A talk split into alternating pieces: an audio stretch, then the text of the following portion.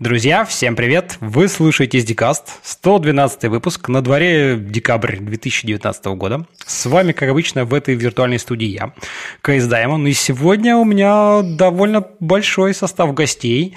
Э, это Всеволод Поляков, консультант по DevOps, основатель сообщества Укропс Club. Сева, привет! Эй, эй, привет. Да, Сева вот уже был когда-то, что-то сколько-то лет назад, тогда э, у меня в гостях в подкасте. Тогда он был DevOps, тем лидом DevOps э, в Grammarly, где-то там. Вот, поэтому, если вдруг кому-то будет интересно, то послушайте.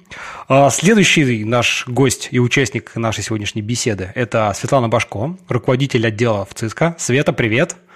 Всем привет. Ты самое важное забыл в представлении меня подкаст еще Я, конечно, один конечно, квест. конечно. Я, я не мой. Это я как раз готов сказать, что вы могли и, скорее всего, знаете Свету как одну из ведущих а, подкаста Девзен, вот, дружественного. Так что, кто не слушает, послушайте.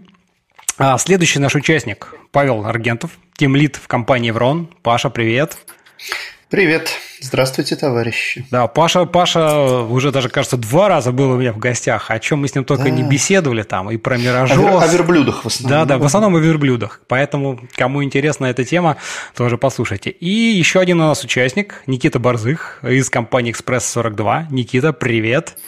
Всем привет. Вот. А, Никиту вы тоже а, могли знать как а, подкастера в прошлом. Вот. А, как подкаст, я забыл ваш, называется, DevOps Deflopé. Как же, как же? DevOps Deflopé. Да. да, вот, вот, вот. Ну, собрались мы сегодня, на самом деле, обсудить э, не подкасты, э, как, возможно, кто-то мог подумать, а тему про удаленную работу, удаленные команды, устраивание процессов и всего вот этого. Тут не так давно просто Никита, значит, пришел весь в слезах и говорит, ребята, все, спасайте, просто не знаю, что делать, как дальше жить.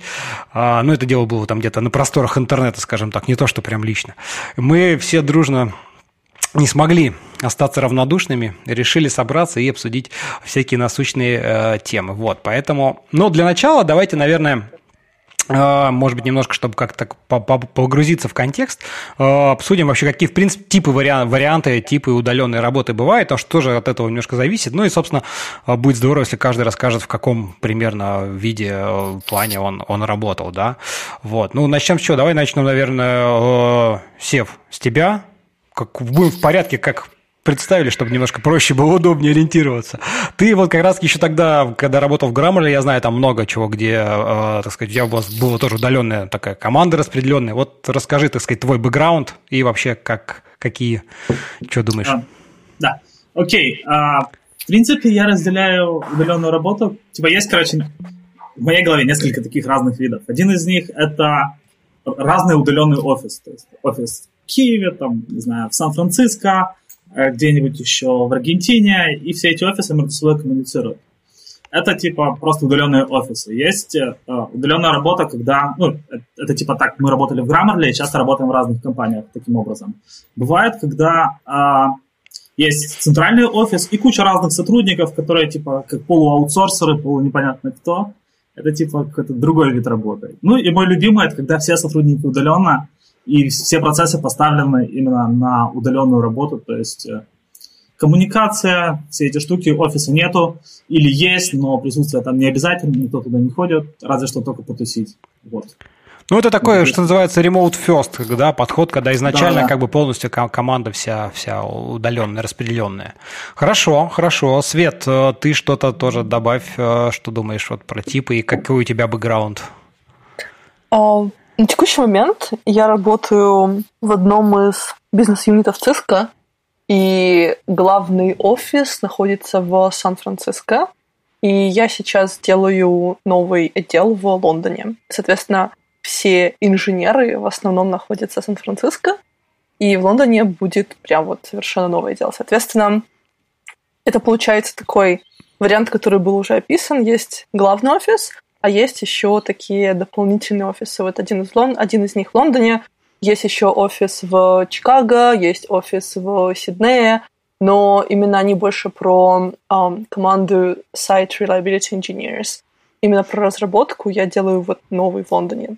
Ну, то есть у тебя все равно здесь будет офис, это какой-то отдельный такой самодостаточный в каком-то смысле юнит. То есть не то, что один отдел распределенный. Желательно, желательно, совершенно. То есть это желательно, но к этому моменту, чтобы дорастить офис до этого состояния относительно независимости, это потребуется время. И на текущий момент я прям вижу, что большинство митингов проводится по времени в Сан-Франциско. Разница с Лондоном — это 8 часов. И, как следствие, все процессы заточены вот на то место. И, безусловно, есть сотрудники и другие удаленные как-то из других офисов но все равно это заметно, это чувствуется. Но это текущая, текущая моя работа. В прошлой компании работала в BuzzFeed, и главный офис был в Нью-Йорке, был офис в Лондоне, были еще офисы в Миннеаполисе и в ЛА. И, соответственно, тоже был такой разброс, но был главный офис где-то вот именно в Нью-Йорке. И так получалось, что... То есть это моя еще одна работа с удаленными коллегами. И одна из моих работ в Беларуси, у нас был главный офис в эм, разработке, был главный офис в Вильнюсе, и был еще офис разработки в Минске. Это тоже чувствовалось. Это тоже чувствовалось, что там где-то еще главный, а мы как бы такой вторичный офис. И это заметно. Я могу рассказать про то, как происходила динамика как это силы и власти между этими офисами. Хорошо, да, очень интересно, обязательно, обязательно обсудим это. А, Паш, расскажи немножко тоже про свой бэкграунд. И... А, я вот уже много лет, ну как много, уж, уж дети, родившиеся, наверное, скоро в школу пойдут у тех, кто, кто родил их в то время, когда я работаю в Эвроне с 12, то есть с 11-12 года. Evron – это распределенная компания, которая занимается веб-девом. А у нас а, два офиса.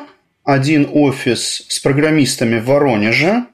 Это считается как бы материк нашей фирмы. То есть, угу. Там сидят люди, там а, в принципе могут приходить и работать до пары десятков человек, я так прикинул, и место еще есть красивый новый офис. А, есть продажный офис в Москве, а, в Сити, а, в одной из башенок тамошних есть небольшой компактный такой, как бы сказали братья Стругацкий, нужник. Ну, то есть там очень компактный кабинет, в который временами может внезапно взрываться там до еще плюс двух-трех кабинетов, когда нужны переговоры. Э, провести, или вдруг внезапно по какой-то ситуации какая-нибудь команда внезапно приезжает в Москву пообщаться с заказчиком. Вот.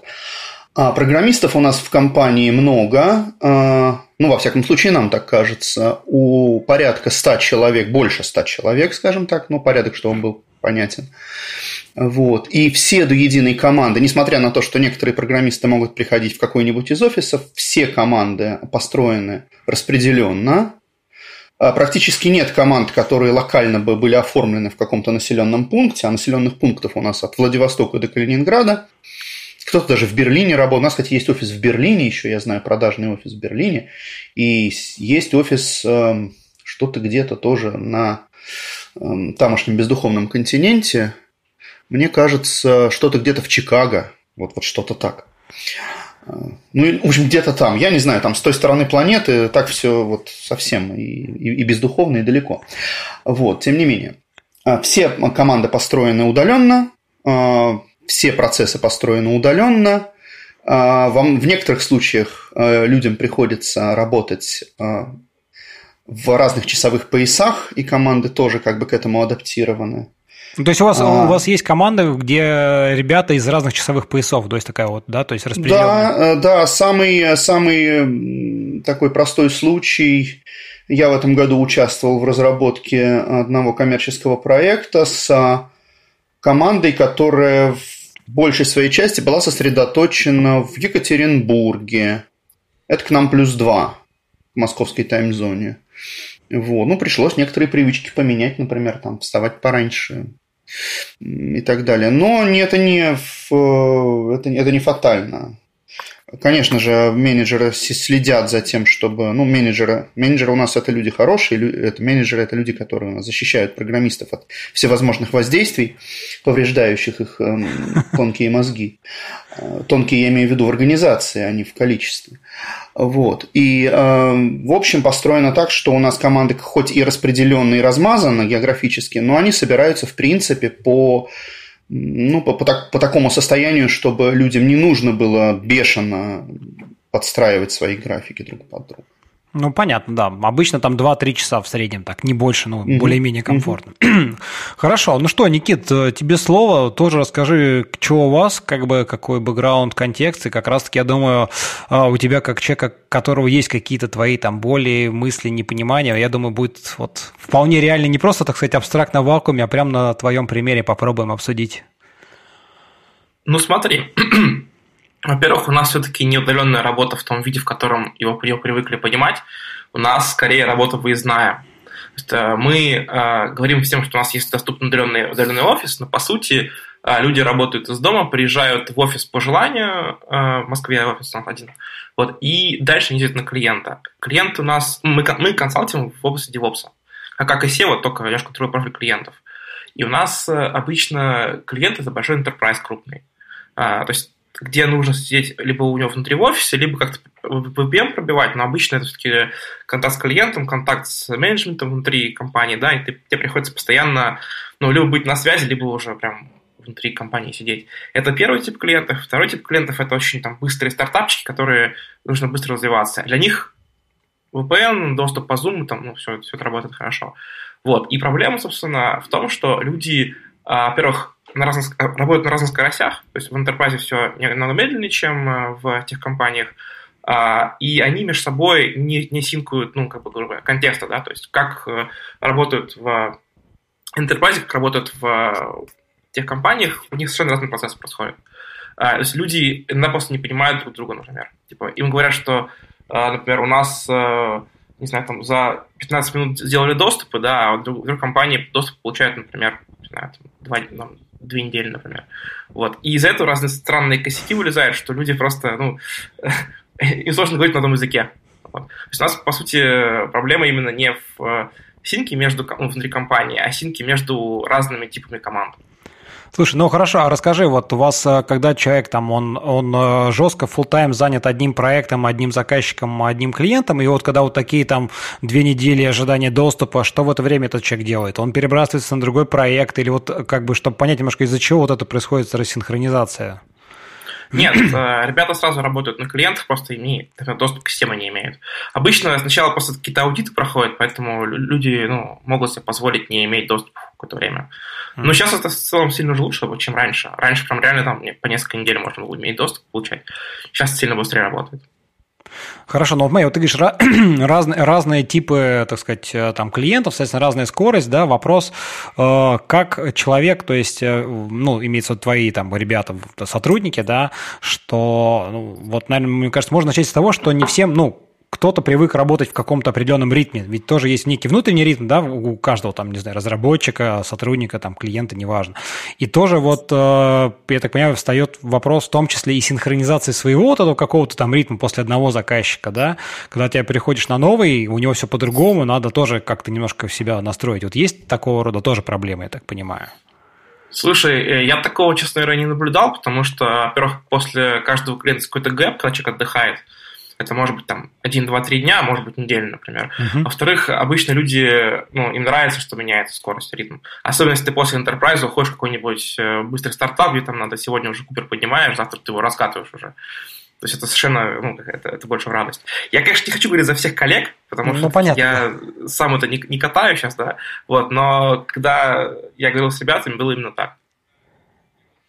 Вот, то есть у меня, на самом деле, больше вопросов не вот, к такому переключению, да, а именно как вот, ну, как понимать людей, которые работают после, в разных, по сути, в разных компаниях.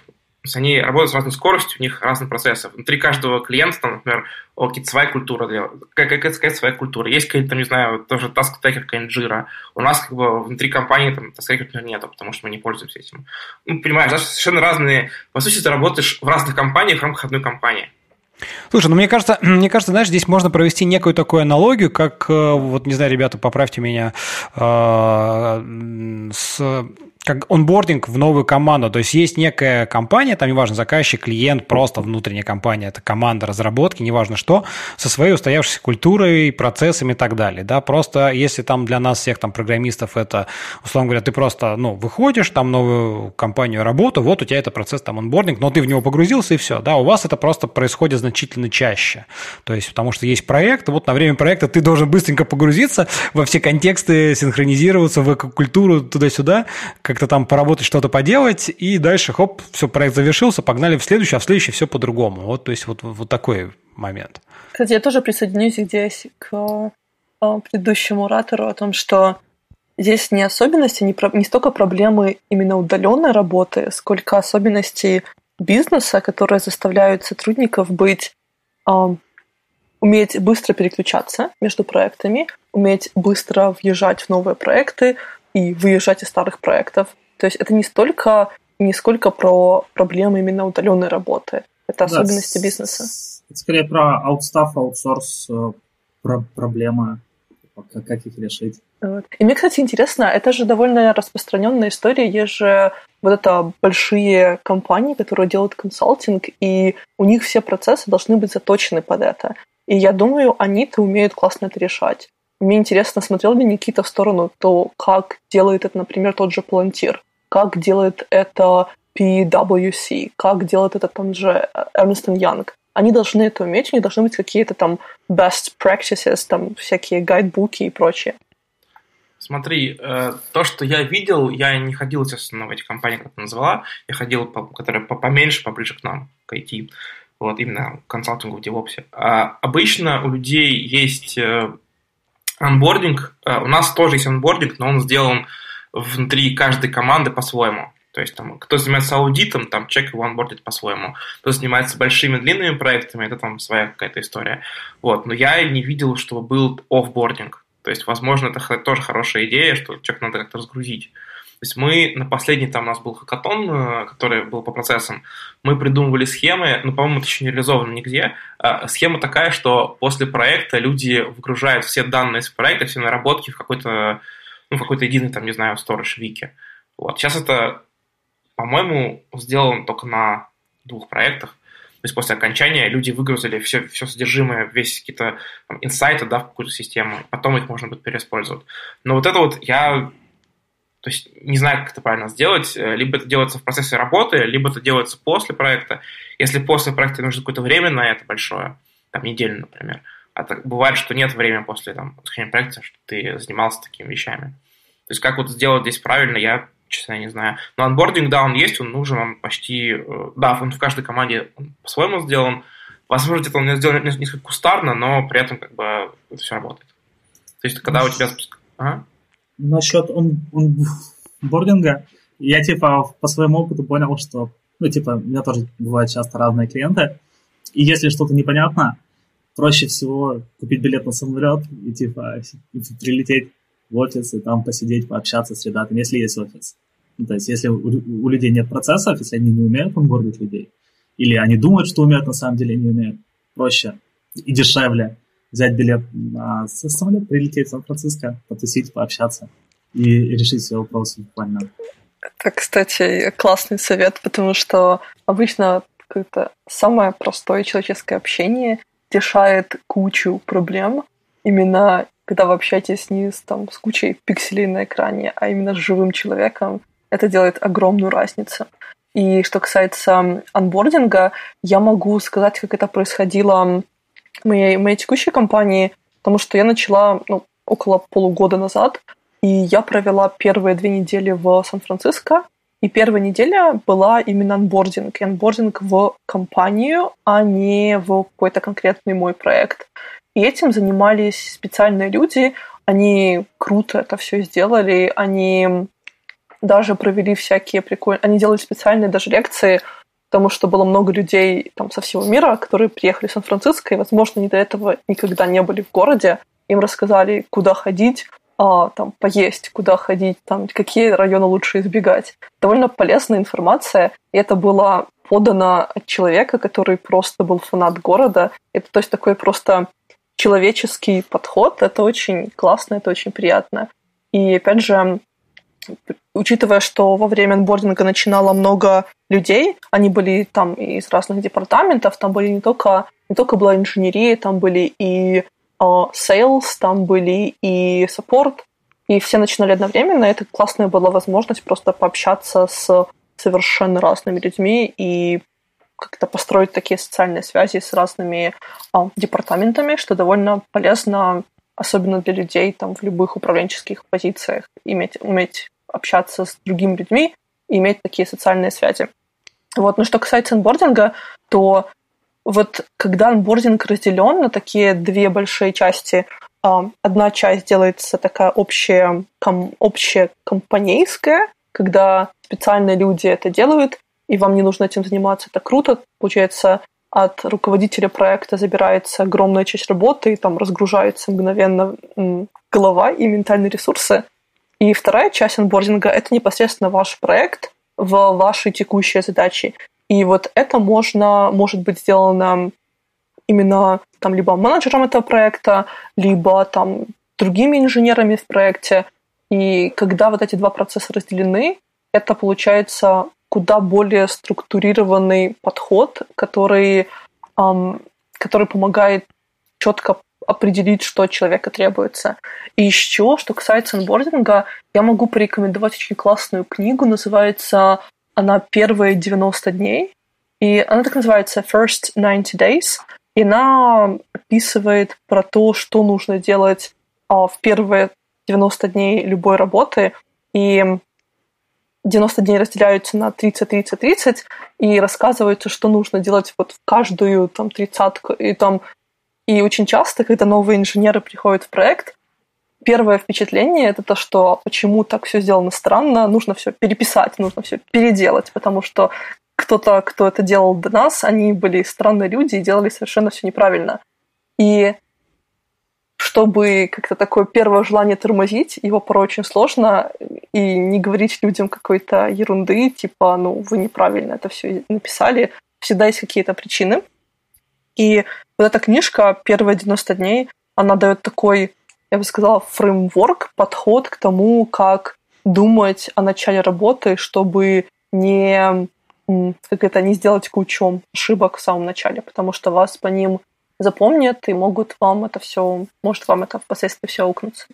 Вот, у вас там ссылочки есть какие-нибудь я бы Да, мы нет, мы в шоу-ноты обязательно, обязательно добавим. Угу. Я, я, Свет, тебя тоже поддержу и дополню, что вот, мне кажется, тут э, вот идея того, что есть онбординг просто в компанию, э, она очень классная. Вот у меня тоже там э, оно такое было, потому что, ну, как бы ты там не, не изучал примерно, о чем там вообще компания, чем она занимается, да, ты все равно никогда не сможешь извне получить вот той самой какой-то такой основной информации, которая тебе может дать вот этот такой нормально, правильно сделанный онбординг именно изнутри. И у меня тоже такое было. Мы как бы, когда команды все вышли, э, у нас там собрала нас там одна сотрудница, которая говорит, я это добровольно этим занимаюсь, мне просто это нравится. Она нам просто рассказала, что за компания изнутри, кем она там была основана, чем она занимается, какие есть отделы. А, сказала то, что там, условно говоря, хотя мы, в принципе, все команда удаленная, и нам как бы в офисе-то особо там делать нечего, но тем не менее, там кто отвечает, там, не знаю, за зарплату, там кто отвечает там за больничные листы, за еще что-то. И ты буквально там за два часа своего времени получаешь э, сразу общую информацию о том, что, где, куда, кому, чего пойти, и это кажется очень классно. Вот, э, Сев, да, ты что-то хочешь дополнить, я вижу.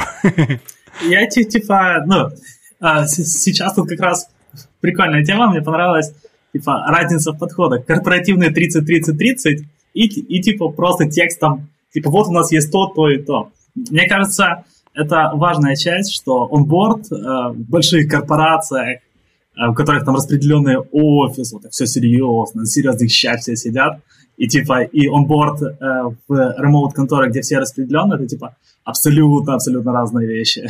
Ну, ты, ты, кстати, вот расскажи, ты же, ты же вот э, консультируешь много компаний разного вида там, да, и у тебя клиенты. Расскажи вот из своего такого бэкграунда, чего, какие у тебя встречались клиенты, как там происходило какое-то внедрение, вот это такое, ну, процесса тебя как, э, да, вот именно в какой-то уже там коллектив, в какие-то проекты.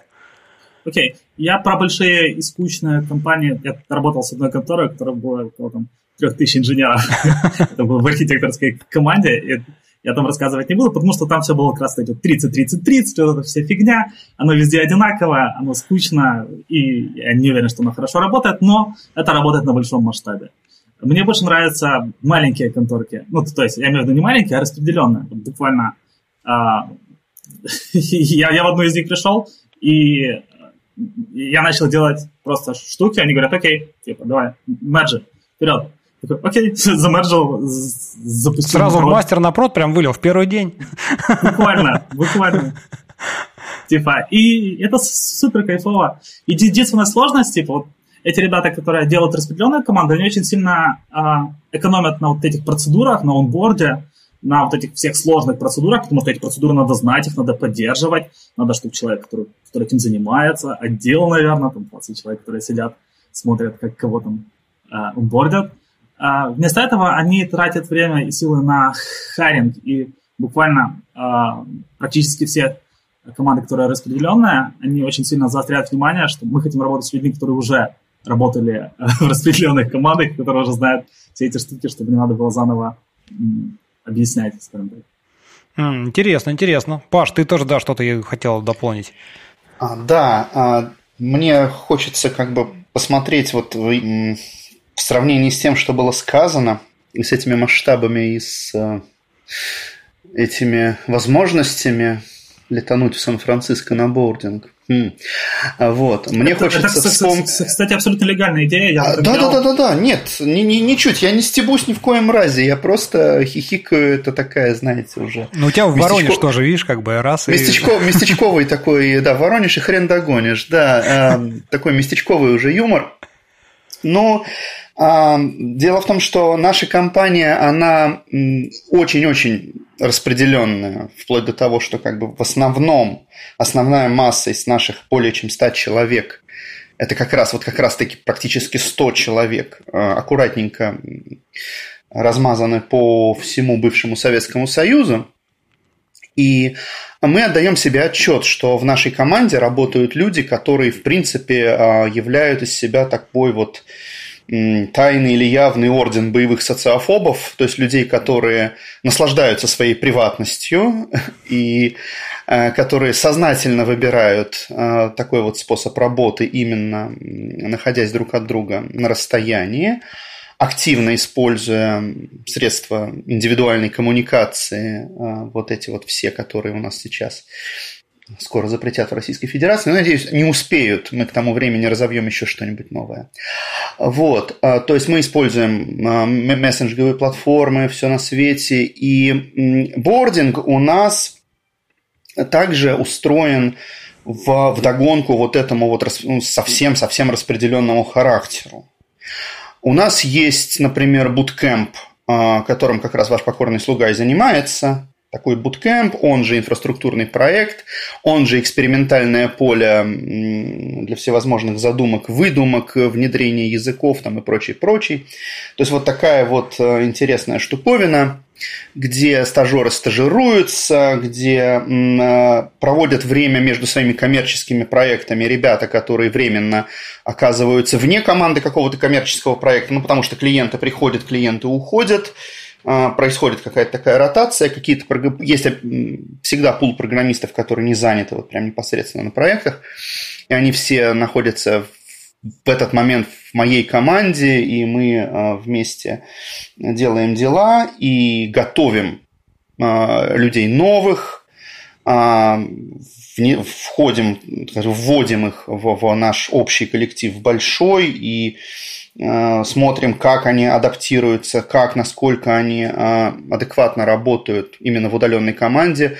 Бывают случаи, когда люди не проходят этого своеобразного испытания и уходят, э, потому что ну, вот человек выясняет, что не получается для него работать вот в таком вот режиме. Бывали такие случаи. Вот. Но в основном как бы HR у нас более чем адекватный, и мы выбираем все-таки людей, которые хорошо под нас подходят. Но интересно именно то, что у нас вся эта история именно про совсем удаленное местонахождение. А мне интересно узнать, какие, какие специальные процедуры или какие специальные интервью вы а, делаете, чтобы понять, что человек действительно впишется вот в эту конкретную культуру компании? А, есть, я типа видел несколько классных практик и сам их использую, потому что мы, я для клиентов часто нанимаю ребят, и а, есть две офигенные практики. Одна из них это если команда полностью распределенная, а, я не помню, я у кого-то подсмотрел, а, они а, добавляют человека в скайп, в гостевую комнату. Туда добавляют типа, всех инженеров, кому интересно. И трендят с ним неделю, просто на любые темы. В асинхронном режиме. Все сидят, общаются, всем хорошо, всем нормально. И, скажем так, и более-менее понятно, что человек может делать. Вторая штука, которая супер крутая. А, делать платный проект с человеком. Просто говоришь, давай с тобой сделаем платный проект на базе задачи, которая у нас сейчас есть. Вот у нас есть задачка, мы с тобой вдвоем садимся и делаем proof of concept тратим 4 часа, оплачиваем человеку время, ну или там можно день потратить, ну, в зависимости от того, какая задача, лучше часа 4.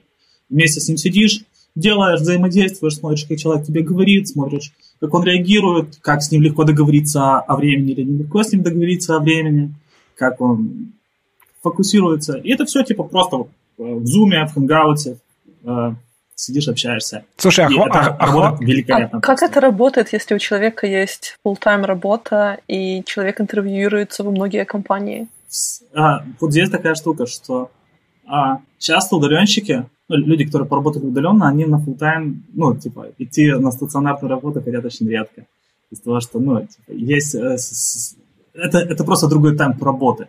И люди, которые э, умеют работать удаленно, скажем так, они всегда могут найти время ну, это я знаю, я думал, что это типа я такой особенный, а потом просто поработал с другими людьми, которые любят работать удаленно и в распределенных командах. И оказывается, типа, мы все такие, мы просто можем найти время, у нас нет такого, что все расписано, нет такого, что, ну, не знаю, но тут сложно только в первый раз, когда ты работаешь full time и вот тебе так. То есть ты вынужден либо там брать какой-то, не знаю, там день условно там, за свой счет, еще что-то как-то. А когда ты удаленно, то вопросов нет. Я с тобой согласен, понял, что как бы найти 4 часа там в течение дня, э, если тебе это надо, ну и окей, я там вечером, я тоже, знаешь, как бы вот работаю удаленно, я могу там днем смотаться в магазин, потратить там 4 часа времени, не знаю, там с женой. Но я потом, знаешь, я их там вечером сам как бы там доработаю. Ну, то есть я сам себя контролирую, условно говоря.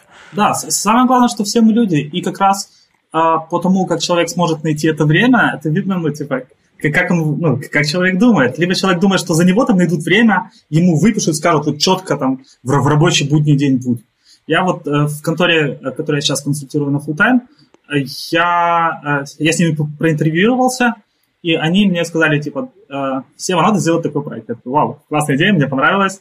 И э, говорят, ну, мы тебе скинем доступ, и давай во вторник сделаем. Типа, ну, это было в пятницу дело, в следующий вторник давай договоримся. И скидывают доступ в течение там 15 минут. И я пишу инженеру, говорю, ты готов сейчас? Он говорит, готов. И мы типа сели там до трех часов ночи, посидели, поработали. Ну, то есть э, для меня до трех часов ночи. И было супер быстро, супер в кайф, и вообще не отходя от кассы. Я имею в виду, что... И вот я точно так же ребят собеседовал. Э, если человек начинает что-то выдумывать, у него там на этой неделе не получится, на той неделе у него там еще что-то, ну, значит, с ним сложно договориться. И это ну, важная часть. Ты в этом говоришь, как об этом, как чем-то плохом, выдумывать что-то. Просто у людей могут быть очень много разных там вещей. У людей могут быть там дети, которых нужно собрать, там, я, собрать садика, я... могут они могут болеть, могут быть там, не знаю, всякие зал, тренажерка и прочие курсы, whatever. Ну, то я... есть, это очень, ну, ну, то есть, мне не нравится об этом судить, ну, судить о том, что человек, у человека сложный забитый график, и судить об этом так, что с человеком будет трудно договориться только на основании этого. Я ничего не говорю, я, я не осуждаю такую работу. Но если человек, а, если человеком сложно договориться про интервью, это означает, что с ним сложно договориться. И то, что у человека миллиард планов, это, я не говорю, что этот человек плохой, это замечательный человек. Но договориться с ним сложно. Найти с ним время сложно. Я имею в виду, ну, это э, Вроде, это, меня раньше осуждали, что я на интервью задавал очень сложные вопросы там про системные вызовы и про всякую такую фигню. Я, я, я не судил о том, типа, какой инженер будет. Я спрашивал то, что мы делаем реально каждый день. Ну, типа, можно этого всего не знать просто. Работать будет сложно. Да, да, давай, Паш. Э, вставлю свои пять копеек. Значит, смотрите, у нас, а, ну, во-первых, опыт, конечно, опыт, опыт, опыт и еще раз опыт. И уж когда работаешь в этой истории лет пять и больше, ты... А я еще занимаюсь как бы HR, я активно участвую в собеседованиях, и те новобранцы, которых я себе приласкаю на собеседованиях и дам им положительную галочку, они же ко мне потом и в буткемп придут. Это, кстати, очень отрезвляет. Очень отрезвляет. Вот. А к тому же я еще в этом году преподаю студентам в Бауманке чуть-чуть слегка, ассистентом кафедры. Вот. И это отрезвляет еще больше, то есть когда ты видишь, откуда, в принципе, программисты берутся, да, из чего они растут. Но это ладно. А, смысл какой? Когда мы ведем а, собеседование с человеком. У нас оно, само собеседование проходит несколько этапов. Сначала HR беседует с кандидатом, просто определяя его какие-то коммуникативные э, скиллы. Я не люблю слово софт-скиллы. Скиллы – это скиллы. Значит, э, мы определяем коммуникативный профиль человека, э, мы не профилируем человека, нет, мы определяем его профиль. Это, это, это я научный термин сейчас говорю, да, то есть не, не этот, не, не менеджерский. Вот. И дальше, когда мы начинаем а, техническое собеседование с человеком, человек сразу знает, что он придет работать в удаленную команду. За исключением редких случаев, когда он, например, из Воронежа там, или еще откуда-нибудь, а, где у нас есть офис, там, или из Москвы. Там он, у него может быть опция там, поработать в офисе. Но человек сразу знает, что у нас все удаленно будет, и что ему придется коммуницировать тоже удаленно. И а, общаясь, а у меня есть э, с кандидатом вот, вот полтора часа технического собеседования, и ведя с ним э, разговор, э, ведя с ним протокол вот этого опроса, у нас, эм, у нас формализован, формализована беседа, то есть у меня есть опросник определенный, по которому я иду, по которому я формальные баллы там какие-то начисляю, отмечаю, делаю какие-то там пометочки – пока человек мне все рассказывает. Я, э, ну, во-первых, я это не один делаю, там при мне сидят еще дополнительно кто-нибудь, кто-нибудь технически поумнее меня, кто-нибудь психологически поумнее меня обязательно, да, то есть мы вот не, не в одиночку это делаем. Мы а, в последнюю Прости, очередь... Это, от... это все удаленно тоже происходит? То есть, как бы, ну, да, есть... да, а. собеседование всегда происходит удаленно. Собеседование всегда происходит вот в Google Meet, подключились, поехали. Даже, даже в основном без включенных камер. То есть, ну что на, что на нас смотреть? Ну что на нас смотреть? Ну что это? Боже мой, не брился три дня. Это, кстати, важная а... штука. Я потом хочу про камеру поговорить. Ага, ага, ага. Это, это очень хорошая тема, да, это визуальный контакт и так далее. Мы не обходимся без него, но не всегда. Иногда обходимся. Так вот, а, а на что я хочу, на что я хочу все-таки упереть в своем затянувшемся рассказе, на то, что беседуя с кандидатом, мы обязательно оцениваем, обращаем внимание на его коммуникативные навыки. И на то, как эти навыки связаны с теми знаниями, которые он показывает на, на техническом э, плане. Да? Мы э, отдаем себе отчет, что собеседование – это всего лишь собеседование, в том, что человек э, ты не, не, не раскроешь его, не прочитаешь как книгу, даже если ты там Михаил Лобковский и у тебя, значит, безумный там опыт в, в психе, в психе э, в психе и в терапии, да, там, вот в этом во всем. Мой, мой папенька называл их психопаторами, этих специалистов. Ну вот. То есть а, я даже, когда делаю отзыв на кандидата, я обязательно хотя бы из своих, того, кого я менторю по части вот собеседований, ребят, я обязательно э, заставляю их обращать внимание на э, вот этот вот коммуникативный профиль. Я это так вот называю. То есть, э, как человек реагирует. Вот, знаете, есть такое, есть такое интересное у меня субъективная такая э, точка – есть, такое, есть такая вещь, когда человек в удаленной коммуникации начинает вязнуть. Вот он становится такой, э, сами понимаете, да, то есть такой вот вязкий в реакции. И вот эта какая-то вязкость в реакции, вынужденность его реакции, напряженность. Ну, это напряжение, как вот э, уже возвращаясь к своей, к своей первой профессии, к физиологии ума я скажу, что есть такое понятие, как, как эмоциональное напряжение. Когда человек быстро вырабатывает эмоциональное напряжение, когда это напряжение возникает у него в общении, это читается, это считывается, это, а специалистами это считывается явно, мы обязательно это учитываем. В дальнейшем э, онбординге а, бывает так, что вот эта вязкость, вот эта напряженность, она начинает проявляться массивно. И человек не просто избегает, эм, избегает эм, чего там у нас, дейликов, например, ну, потому что у него дитё надо вести в школу, от чего бы и нет. Вот. А когда он избегает деликов, и ты видишь, что он напряженно потом пытается объяснить, почему это происходит, и как уже отмечалось, тут не столько, но праздное дело взрослым людям лезть в распорядок друг друга и выяснять, почему ты э, почему ты, значит, двухнедельный, э, точнее не двухнедельный, а вот двухдневный прогноз растянул на три недели, там, и что такое, как так случилось. Это праздное дело. А фактически мы, стремимся про, весь вот этот вот профиль сводить к объективному ну, к объективной способности человека, объективно оцениваемой способности человека синхронизироваться или не синхронизироваться с командой. Если человек не синхронизируется, мы, ну, мы просто выходим на беседу и говорим, что, послушай, ну, возможно, тебе было бы лучше найти другую команду, либо другой режим работы, либо все-таки найти офис, их вот тут вокруг полно, пожалуйста, можно и там. Вот так. Да, интересная мысль. Я тоже как раз дополню, что мне кажется, здесь э, понятно, что у всех там свои дела. Вот это как бы это уже аргумент, там, что Сева, Сева говорил. Но в течение недели, если ты как бы хочешь, там, собеседуешься и хочешь, планируешь выйти на новую работу, но я думаю, что в течение недели всегда можно на какой-то день найти и сказать, да, у меня не получится там в понедельник, вторник, но вот я думаю, что в четверг, наверное, норм.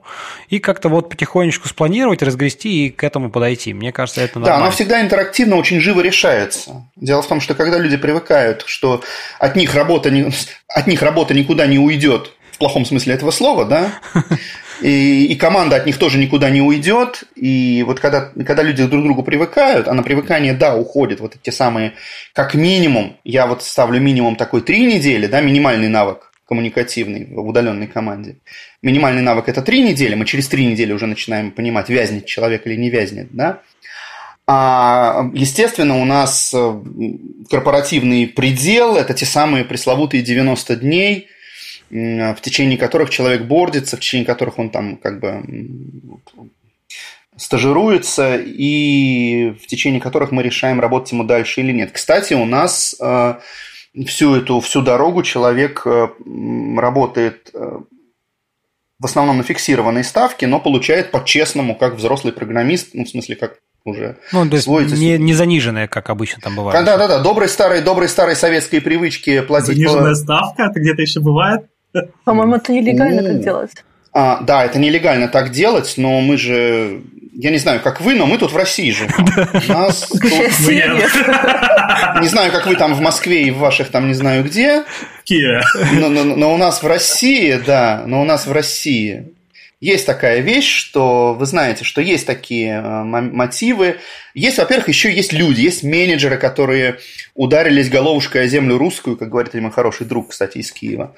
Э, ударились головушкой о землю русскую настолько, что усвоили вот этот добрый старый паттерн, э, привет, 90-е, да, добрый старый паттерн, назовем его так вежливо, презумпции недобросовестности со стороны работника – да, да, да, да. Которые заставляют, которые заставляют э, начальника напряженно ждать э, фейла со стороны работника. Естественно, это читается в языке коммуникации обязательно, и, и работник, соответственно, начинает напряженно ожидать э, подставы со стороны своего хозяина и так далее, и так далее. И одним из э, простых, простейших материальных следствий этой истории э, это опасение ну, скажем так, по документам человеку платят правильную зарплату, да, но мы же знаем, что по документам у нас как бы...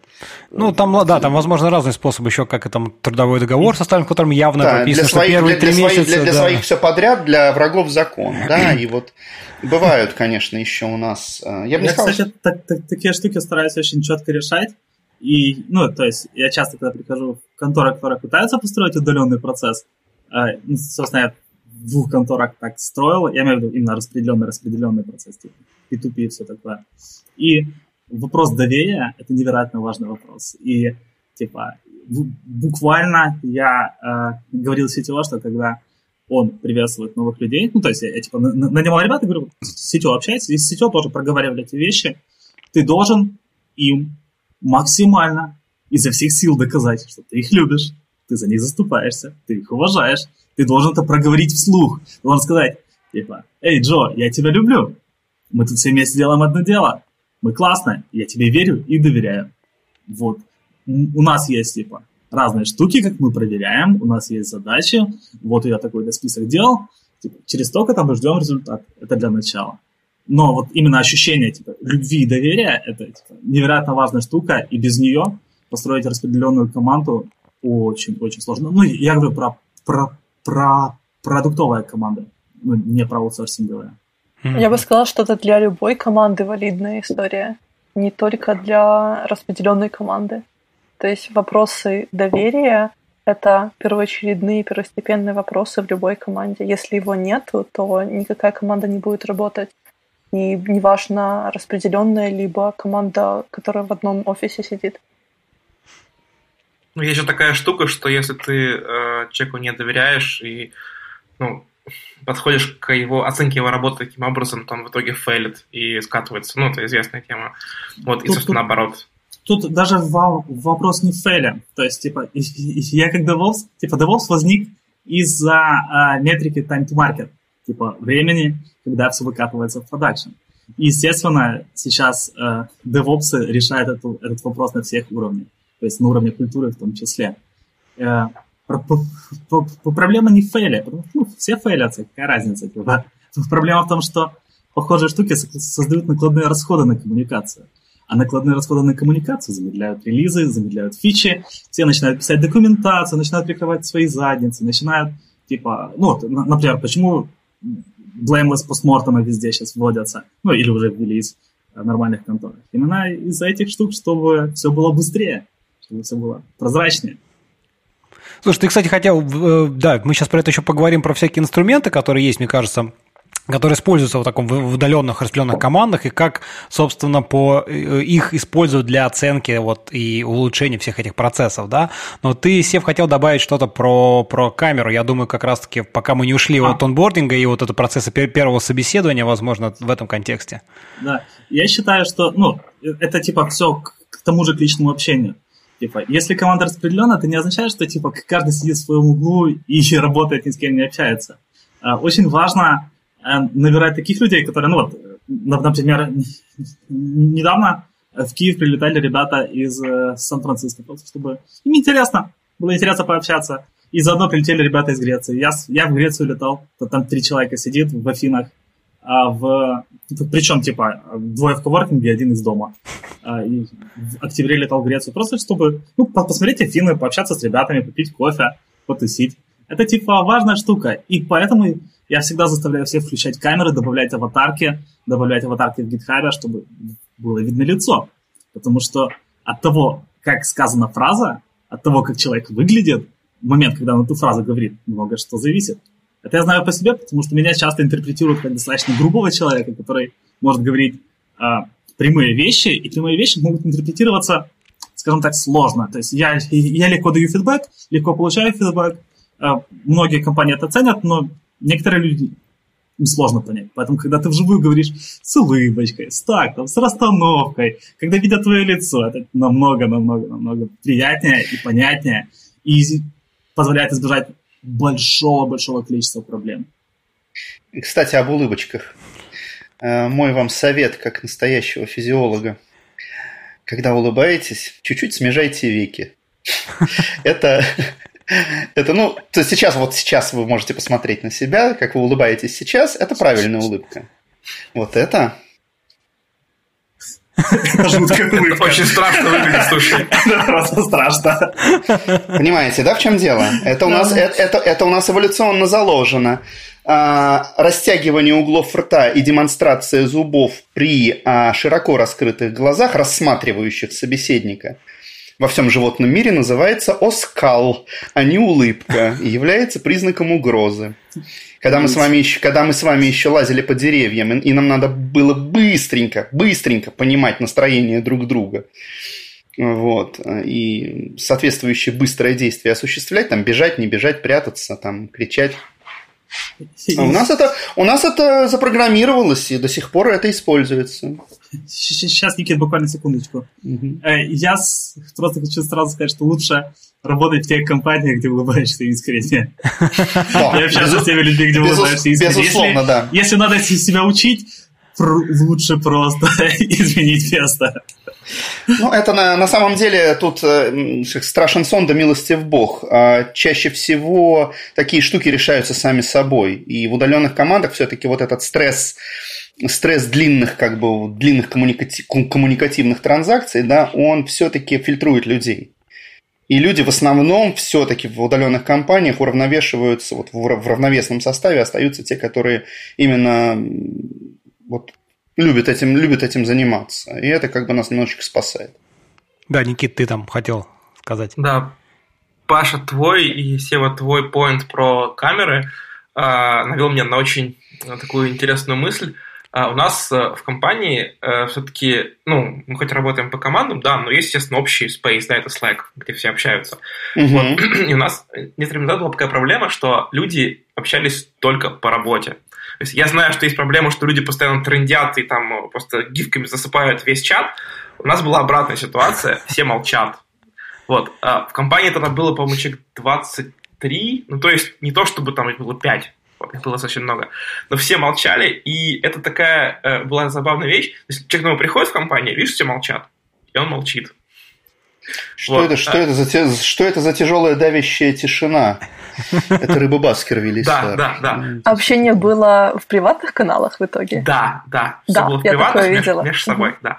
Что мы сделали? Это было примерно год назад. Мы сделали чатик «Бубнилка», в котором можно кидать все что угодно. То есть гифки, видосики, ну, в общем, как обычно, это там у всех есть что-то похожее. Вот. А в целом дело пошло. То есть там вот сейчас открываю чат, там какие-то последние масики из интернетов есть. Вот. А проблема дальше в другом. Люди начали, а, ну, они что-то кидают, и никакой реакции нет на это. То есть в Slack в целом можно поставить этот э, reactions, да, на каждое сообщение. Потом мы сказали, давайте, короче, на какие-то вещи как-то реагировать. Хотя бы банально там, типа, глазки поставить, что C. Ну, я типа, посмотрел mm-hmm. на это. А как это... вы, как вы у, нас, у нас такие на код ревью, please, э, глазки ребят сразу рисуют. Да-да-да. Как вы это коммуницировали? Вот расскажи, то есть то есть, когда ты пришел и говоришь, так, нам нужно в Slack реагировать на сообщения. А, как, смотри, как вы смотри. это говорили? А, с каналом у нас была такая штука, э, когда мы сделали канал Бубнилка, у нас была такая штука, у нас был хакатон, и там был, по-моему, что-то про коммуникацию, не помню, что это было конкретно, вот, и вы выяснили, что людям негде просто поболтать, это сделали каналчик. А по реакцию, э, это, по-моему, тоже был очередной хакатон, на котором мы обсуждали шаринг знаний, почему люди не делятся какими-то там кусками там своей работы, да, и выяснилось, что люди делятся, но на их просто не реагируют, например. Вот, они реагируют по разным причинам, например, человек просто занят очень сильно. А если есть каналы общие, есть каналы, ну, достаточно приватные, ну, как приватные, они открыты, просто мало людей, например. Ну, не знаю, 8 человек, например, какой-то маленький, ну, какой-то маленький проект. Люди просто не успевают иногда это читать, потому что у них очень много работы. Вот. Или прочитали, но по существу ничего сказать, например. Ну, такое тоже бывает. Вот. И мы просим там ставить какие-то галочки, типа, я тебя услышал, да, ну, как бы не банально это звучало, да, вот, а, ну, что-то такое. Вот. А как это было прокоммуницировано? Последний раз мы это объявляли на э, каком-то общем собрании и написали, собственно, текстом в Slack. Вот. После этого это заработало, ну, в целом это работает сносно.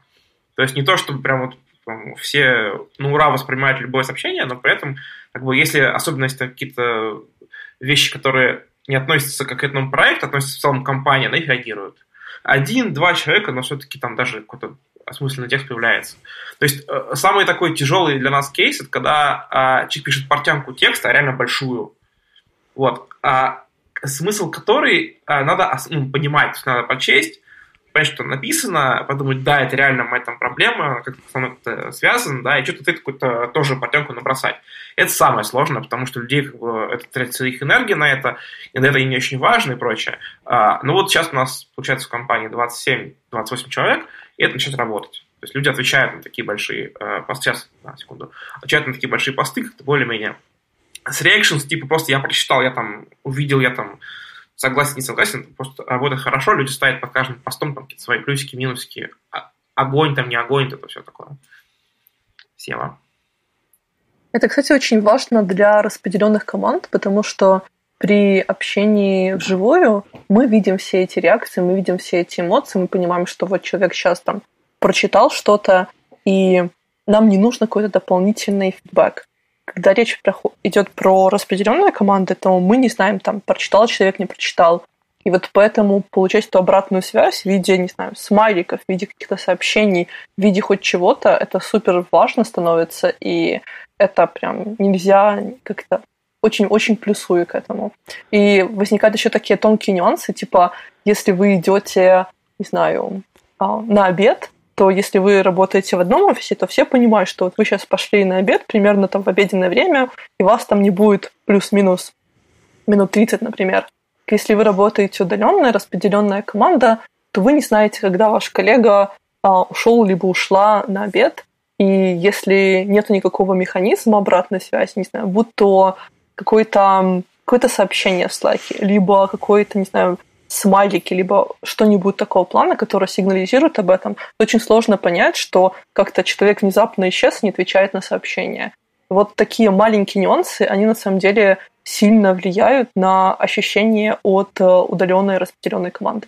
Да-да, можно я тоже дополню. А, вот, знаешь, я, Свет, никогда не думал, а, когда раньше работал в офисе, вот все эти, знаешь, когда вводили там в GitLab, появились смайлики, вот эти реакции, думаю, боже, зачем эта фигня нужна? Ну, что вы вот как маленькие дети? Думаю, боже, а вот сейчас, когда вот в удаленной команде, я реально этим пользуюсь постоянно. То есть, как бы Merge Quest, ты там поставил смайлик плюс один, да, посмотрел, все клево. То есть ты неявно, подсознательно, вот уже как-то, ну, в коллективе оно складывается, что там какой-то смайлик там плюс один означает вот... Что... Ну, это даже, это даже сленг э, такой, да, что да, типа, да, да, ребята, request, э, там, merge request или pull request готов, давайте пальцы собирать.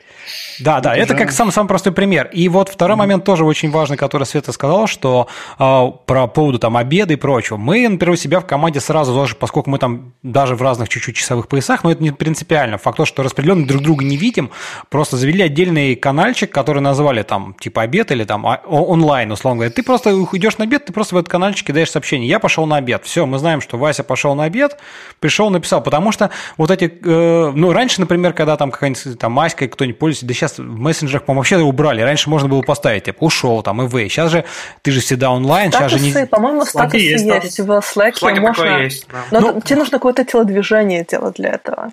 И, ну, но я знаю, есть механизмы... Есть боты, то есть, да, ты можешь в своем календаре отметить а, эти обеды, это все равно и тебе здесь... будет Slack синхронизироваться. Вот этим. мне кажется, что здесь Знаешь, очень важно, чтобы это было именно тобой, ручное. Вот обязательно не просто автоматически куда-то что-то чем-то где-то, а именно, что ты сам осознанно сказал, ребят, я пошел на обед. Это то же самое, как ты своему коллеге реально говорят, слушай, Вась, я на обед пошел. Вот, то есть не просто оно автоматом сработало, когда ты там встал, ушел, там датчик, я не знаю, на стуле у тебя там кнопка, что ты встал, да, вот важно именно, чтобы это было осознанное действие. Мне, мне кажется, в, в, в а этом за, Зачем это во, вообще надо? Ну, то, то есть, я имею в виду, вот сколько я работал в распределенных командах, я никогда никому не говорил, когда я иду на обед, когда я занят, когда я не занят, потому что, ну, процесс Смотри. должен быть построен таким образом, чтобы немедленной реакции на сообщение, ну, чтобы она была не нужна.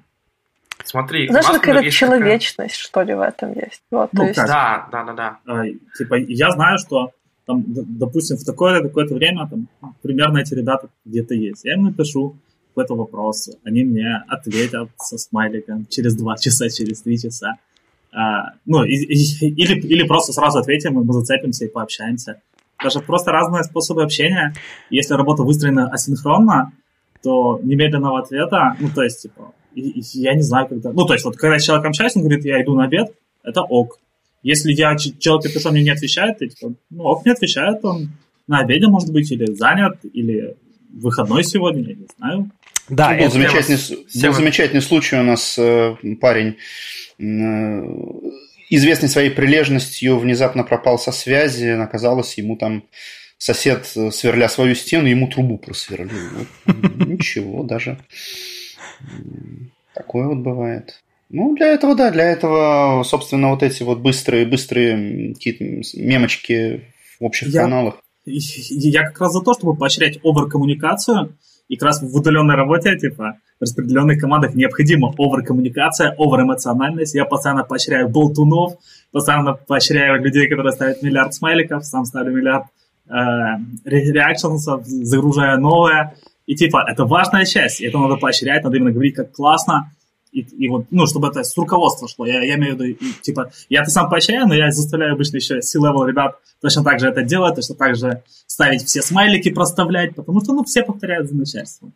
И, ну, то есть, и, и, и если начальник, типа, участвует в рандоме, там, закидывает какие-то рандомные темы, то и все, все начинают тоже закидывать в рандом. То есть, я, типа, буквально иду к боссам и говорю, типа, так, вы должны писать в этот канал, вы должны ставить э, реакшены по сообщениям, чтобы это заработало. Ну, прям, я так один раз делал, но типа буду делать так в будущем тоже.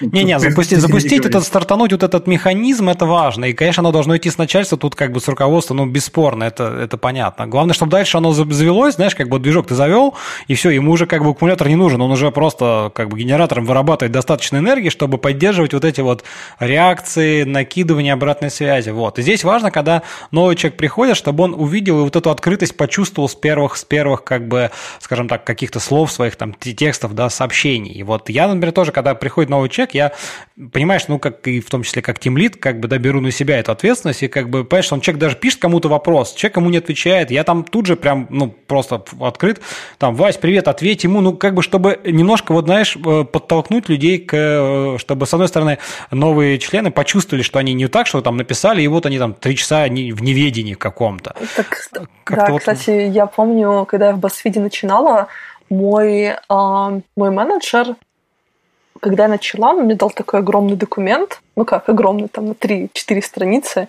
и там было описано разные Slack, э, Slack каналы, какой, в, в какой канал мне нужно присоединиться и что там интересного происходит. И там были не только рабочие, но там и нерабочие каналы были, что очень здорово, очень круто, и это мне очень понравилось, такой человечный подход. Плюс еще было очень, мне очень понравилось то, что первые по-моему, пару недель были расписаны с митингами. То есть у меня вот в календаре уже были поставлены митинги, что вот, Света, поговори с этим человеком про архитектуру вот этого сервиса. Там был час митинга забит уже в календаре. Там с этим человеком поговори вот про этот сервис, с этим человеком поговори про нашу инфраструктуру. И это так классно, потому что оно как бы за вас уже спланировано, и вам не нужно дополнительно как-то узнавать, а кто знает про вот это, расскажите, кто может мне помочь с этим. У вас это уже было, и мне понравился такой подход. Оно было прям супер круто сделано. Я как раз с другой стороны. Я, я типа со стороны тех ребят, которые а, сами все находят, сами все выясняют. Но тут, тут я просто хотел важную штуку сказать про то, что а, важно во всех удаленных компаниях не писать приватные сообщения. То есть, типа, как можно меньше писать приватное сообщение. Приватное сообщение для частного разговора. Если ты хочешь что-то узнать, ты пишешь в канал. Обязательно. И, и поэтому, если у тебя есть вопрос, ты просто пишешь в канал, и тебе кто-то ответит. Если кто-то пишет в канал, ты точно так же заходишь и отвечаешь. Ты, ты, ты не знаешь, кого спрашивают. Ты, ты отвечаешь на вопрос, который задают в канале всей команде. И это типа в нот. Я имею в виду, что вынести общение из приватных сообщений в канал. Никита?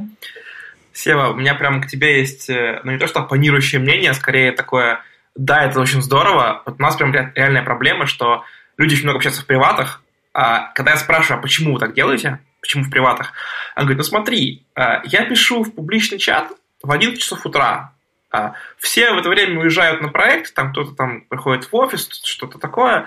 Отвечать мне только 4, 4 часа вечера, в 5 часов вечера. При этом вопрос мой висит, там, например, там, 6 часов. Я, это реальный вот э, кейс реального коллеги.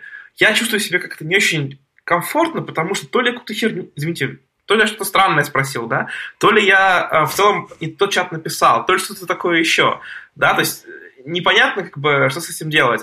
В общем, мы, конечно же, говорим, что да, чувак, ничего страшного, у тебя висит сообщение, ну, как бы, ответит, когда ответит.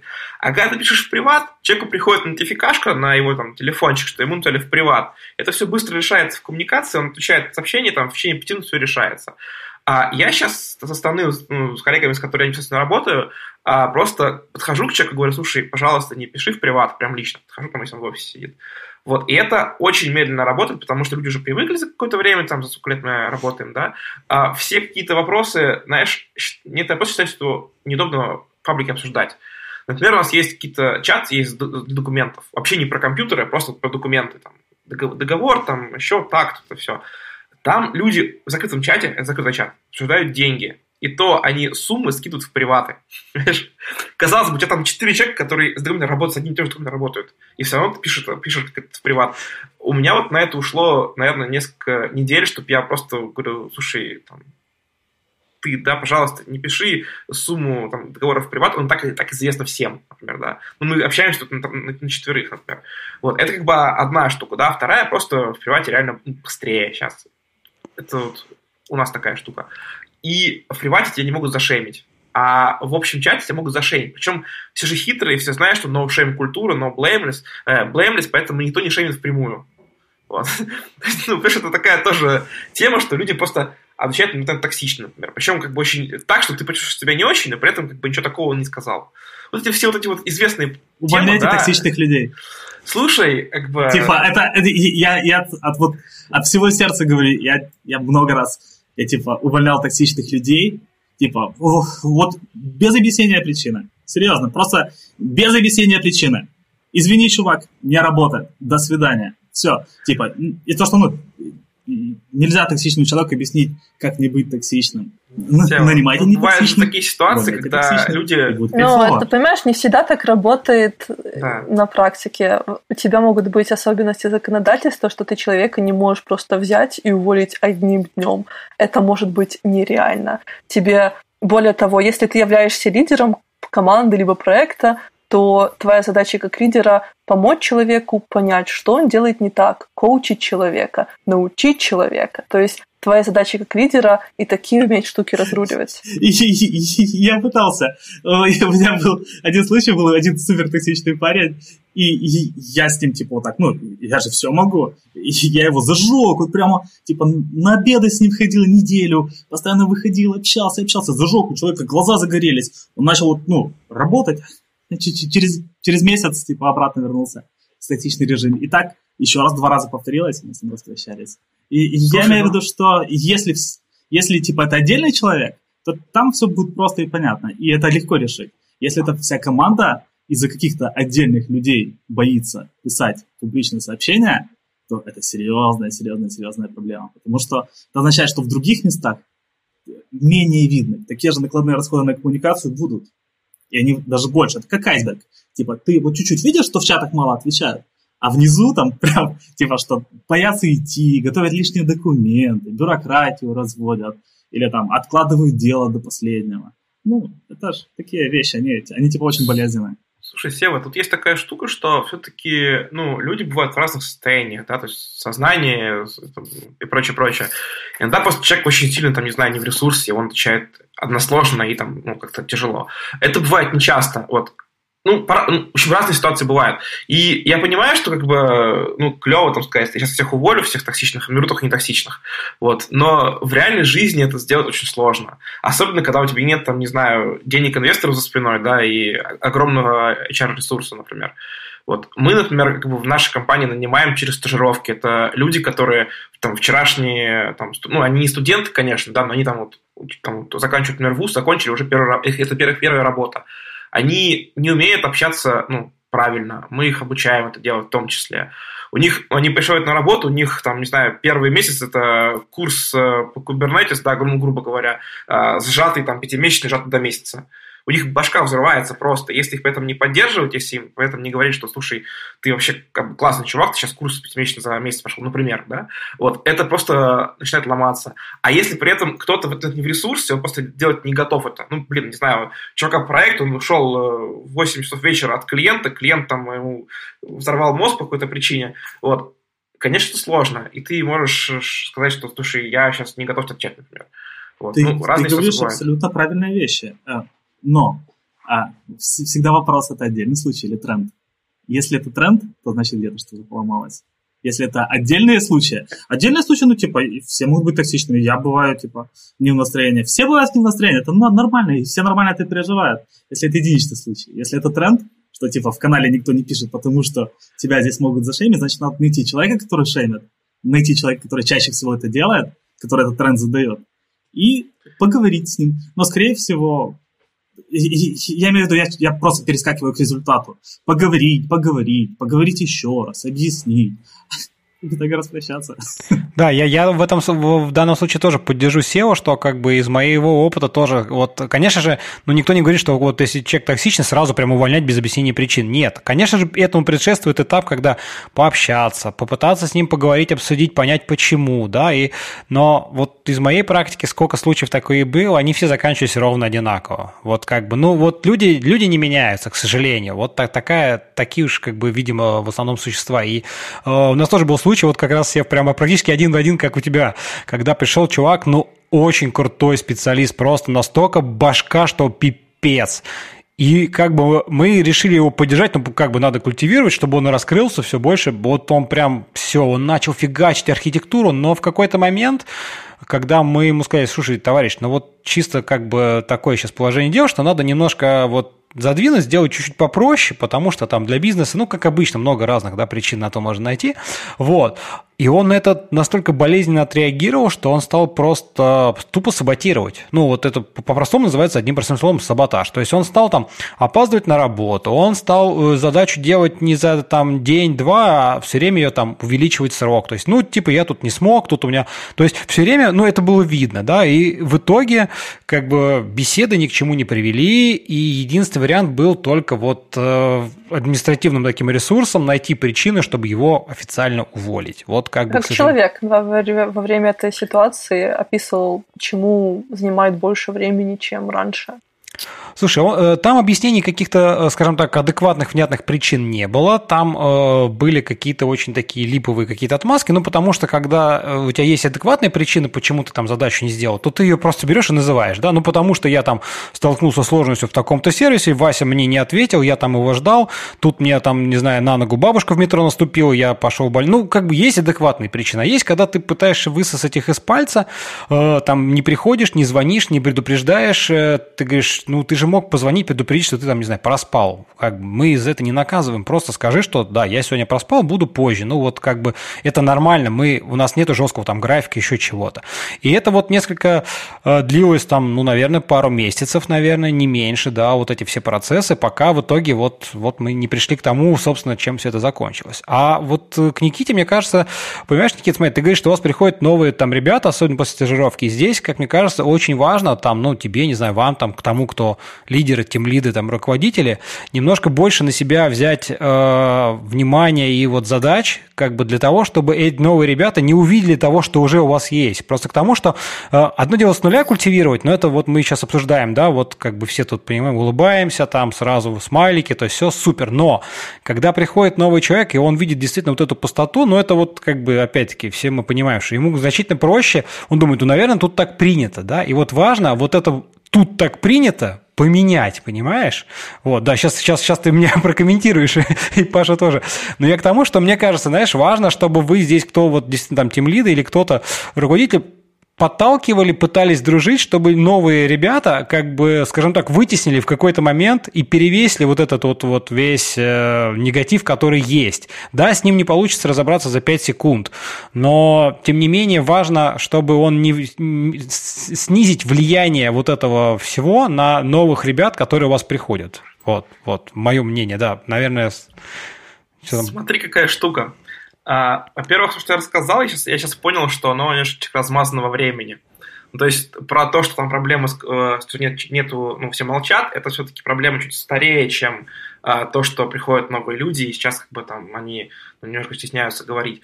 А, еще такая вещь, что а, новые люди приходят, они попадают сразу в иерархическую систему у нас есть ну, некие ну, как должности. Не знаю, ну, понятно, да, конечно. Не люблю, не люблю то слово, но, по сути, если ты, там, не знаю, младший инженер, да, то ты, э, очевидно, ну, по их мнению, конечно же, это не так в компании, но по их мнению ты как бы меньше вес имеешь.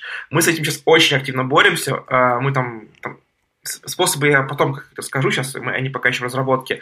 Но по сути мы сейчас делаем так, чтобы какой бы ты ни был по уровню, да, там, типа, начиная от C-level, заканчивая там стажером, да, твой э, вес, твой вклад в, ну, там, в общее, общее какое-то дело, оно равноценный по значимости. Это сейчас прописывается вот прям вот там четкими правилами. Что вот, Слушай, ну э, я тебе могу... я тебе могу... штука, да, давай. это типа... я, я просто потом забуду. А, важная штука, которая вот я нашел такой хак, я просто всех новых ребят меншиню по каждому вопросу в слаке. Вот буквально что спрашиваю у кого-то, и, и потом еще, типа, новому человеку, а ты что думаешь, типа, какие твои мысли по этому поводу? Ты можешь что-то добавить? Типа, вот буквально постоянно, это типа смотрится форсово, ну, то есть я типа форшу их, э, этих людей, но глобально э, я просто как на себя почувствовал, я такой, типа, меня постоянно спрашивают, надо постоянно, типа, сидел, типа, овертаймил, хреначил, пытался на все ответить, но потом расслабился, и это было невероятно в кайфе, и у меня было ощущение, что я не забыт, не потерян, что меня дергают, и я также стараюсь других людей дергать постоянно, ну, я имею в виду новых особенно тегать, тегать, тегать, тегать. Ну, ну я, я вот тоже как бы, да, да, дополню себе в тебя, собственно, что хотел изначально сказать, что вот даже, да, в моем-то маленьком каком-то проекте, где приходят новые ребята, я говорю, ребята, пожалуйста, не стесняйтесь задавать, спрашивать все что угодно. Вы по любому вопросу можете спросить меня. Там бывает случай, когда человек пишет, слушай, Костян, а вот тут у вас там так. Я тут же это же сообщение сам пишу в общий канал, тегаю того, кто это, на это может ответить, чтобы человек новый уже понимал, что в следующий раз не надо спрашивать у меня приватно, можно в общем чатике спросить вот там Петю, Васю. Тем самым, как бы, с одной стороны, я стимулирую, что, ребята, давайте общаться публично, а второй момент, да, действительно, очень классно, когда э, человек говорит, слушай, а вот у вас там какой-то косячок, там, не знаю, мне как бы сказать, там, не знаю, дизайнер, что у него там неправильный размер шрифта. Я говорю, конечно, говори, говорю, не стесняйся, пожалуйста. То есть ты сам стимулируешь э, того, чтобы даже как бы ребята, которые считают, что они здесь на какой-то нижней ступени, то есть они там неопытные, они там рядовой, там, не знаю, джуниор, что он не может сделать замечание сеньор. Вот этого не должно быть. У них должно быть ощущение, что любой может сказать любому. В рамках одного проекта, команды, коллектива это должно быть так. Я говорю, ребята, не стесняйтесь мне там говорить замечания. Да, я тут типа начальник, но если я сделал фигню, скажите мне, это нормально, это правильно. И вот это как бы стимуляция всего этого, она приводит как раз-таки к тем самым результатам, когда все начинают общаться, и вот это все э, гармонично происходит. Но, Я здесь кажется... хочу добавить нюанс, что если люди будут публично критиковать других людей, люди, которые критикуемые, могут это болезненно воспринимать.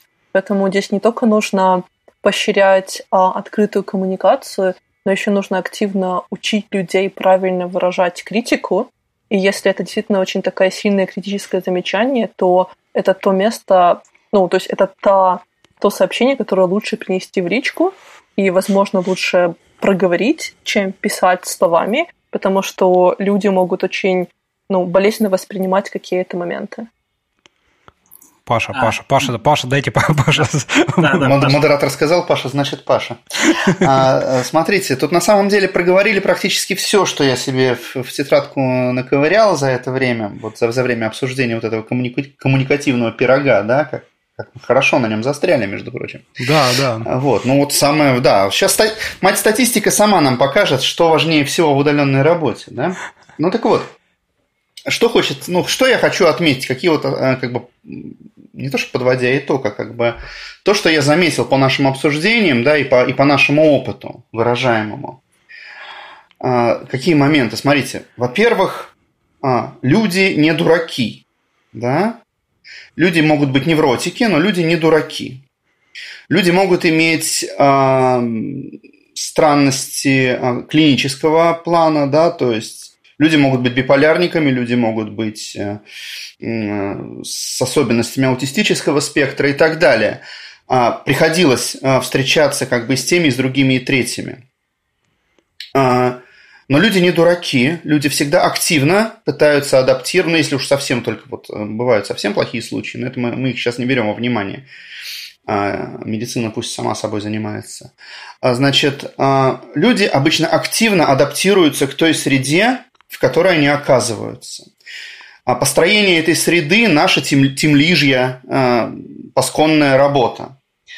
А, а, а, есть одна очень интересная штука, а, она зависит от размера команды и от размера даже физического размера того чатика, в который человек попадает, от количества этих чатиков и прочих-прочих да, в, наших, в наших слаках. Я бы назвал это эффектом массы. Когда у нас статистически набирается достаточное количество людей, ну, ну, ну например, 50 плюс в чате, а, у нас уже образуется такая масса разнообразных а, вариантов общения, когда кто-то все время шутковать любит, кто-то любит подгрузить, а, кто-то любит, ну, скажем так, ерничать, но если он здоровый, э, ну, более здоровый, чем больной, если, если как бы команда здоровая, он быстро найдет свое место и тоже адаптируется к этому. Вот. Эффект отражения существует, когда человек, попадая в эту команду, видит, э, вот есть такое, тоже такая биологическая фраза monkey see, monkey do, да, то есть когда человек видит и стремится максимально адаптироваться к тому поведению, которое принято в, данном, э, в, в, в данной команде. Это у нас абсолютно органическое свойство. Мы с вами, как высшие приматы, стремимся к тому, чтобы наше поведение поощрялось группой. Вот. Тем лишняя забота о том, чтобы тихонечко окучивать группу таким образом, чтобы это было правильно. И последнее, что я сейчас скажу в этой порции как бы, своей фразы, я, я не успокоюсь, пока я это не скажу. Значит, э, уважаемые товарищи тимлиды, учите психологию. А, в нашем чертовом 20, каком уже насчете, э, первом веке, да, достаточно существует а, книжек и я не люблю курсы, аудиокурс по психологии, но я все-таки с книжечки в обнимку больше люблю. Вот. А, существует достаточное количество литературы а, и прочих а, видосиков, чтобы на достаточно качественном уровне, ну хотя бы на entry-левеле, понимать существование и, существование и методы работы с психологическими проблемами. Нам придется это делать самим. Если мы притащим себе в команду в чат э, человека в белом халате и скажем, у нас теперь есть корпоративный психолог, и вот тебя, эм, Петр Федорович, мы приглашаем завтра на мантли, э, в течение которого ты будешь общаться с психологом, ну, это все. Это вот ты, считай, выстрелил человека не только в ногу, но и во все остальные места. Представляете, да, уровень напряжения? То есть, э, пожалуйста, тем лиды будьте в курсе психологии сами. Не в пещере живем, э, литературы полно, и в том числе, а если, а если хотите термин, то это когнитивно-поведенческая психотерапия. Вот топлю за нее всеми своими топами. Спасибо. Никита, давай, ты там руку просто уже, просто она летает по экрану. Никита уже так, что у меня эта э, картинка на стене качается. Я прошу прощения за картину. Вот, ага. В общем, смотри, э, те, Смотрите, а, угу. у нас такая была штука, прям вот то, что сейчас сказал, Паша точно заходит. А, у нас примерно год назад а, люди не благодарили друг друга за проделанную работу. Ну, то есть, например, а, чуваки, смотрите, я сделал такую прикольную штуку, там, не знаю, ну, какой-то там, не знаю, pull request какой-нибудь open проект. О, здорово. И все. А, это поощрялось. А когда просто люди делают обычную свою работу, например, не знаю, там, они сделали какую-то таску, ну, сделал и сделал, хорошо. Окей. И через какое-то время э, там, у нас новая коллега пришла на работу, которая ввела такую норму, э, она благодарила людей за все, что они сделали. В формате «Вау, прикольно, чувак, ты там крутой», например. Что-то такое. Или, например, просто а смотрите, какой там молодец тот чел сделал такую штуку. Сначала это делалось самостоятельно, было такой немножко белой вороной, на мой взгляд. А потом люди подтянулись. И они начали там говорить спасибо друг другу за какие-то вещи. И это сейчас настолько органично смотрится, ну, там, не знаю, вот, пошел какой-то, там, не знаю, нас люди читают, читают всякие мастер-классы, обучают людей, они что-то прочитали, и там кто-то, как здорово, что там этот МК мы прочли, мы такие там, вы такие молодцы и прочее. Это выглядит там в четыре строчки, там, знаешь, в четыре слова иногда, но это офигительно круто работает, потому что людей благодарят люди, которые а, для что-то значат. То есть, если, там, если ты тем лид проект и сказал, что этот чувак я типа особо отмечаю, потому что ты сделал такую-то такую-то классную вещь, это работает. Вот. Там, конечно, нельзя перегибать и говорить по каждому поводу, чтобы это не было обесценено, на, на мой взгляд. Вот. Но в целом у нас это прям очень здорово, мне это очень нравится.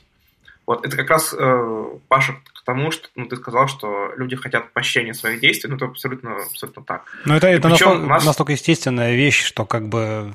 Знаешь, даже, даже, собственно, ругать-то надо сначала похвалить за что-то, да, это уже тоже как про это много где написано, что нельзя сказать сразу, ну, что ты, ты там козел, а ты скажи, слушай, ну, ты вот молодец, ты там не побоялся сделать Magic Quest, но, ты знаешь, немножко надо поработать. И это реально воспринимается совсем по-другому, чем ты говоришь, да ты вообще хрень написал, иди переделывай. Ну, вот это, блин, так, так, так мы работаем, Я так мы устроены. Я хочу добавить здесь, потому что ты рассказываешь про такую типичную историю, называется, как называется, feedback sandwich.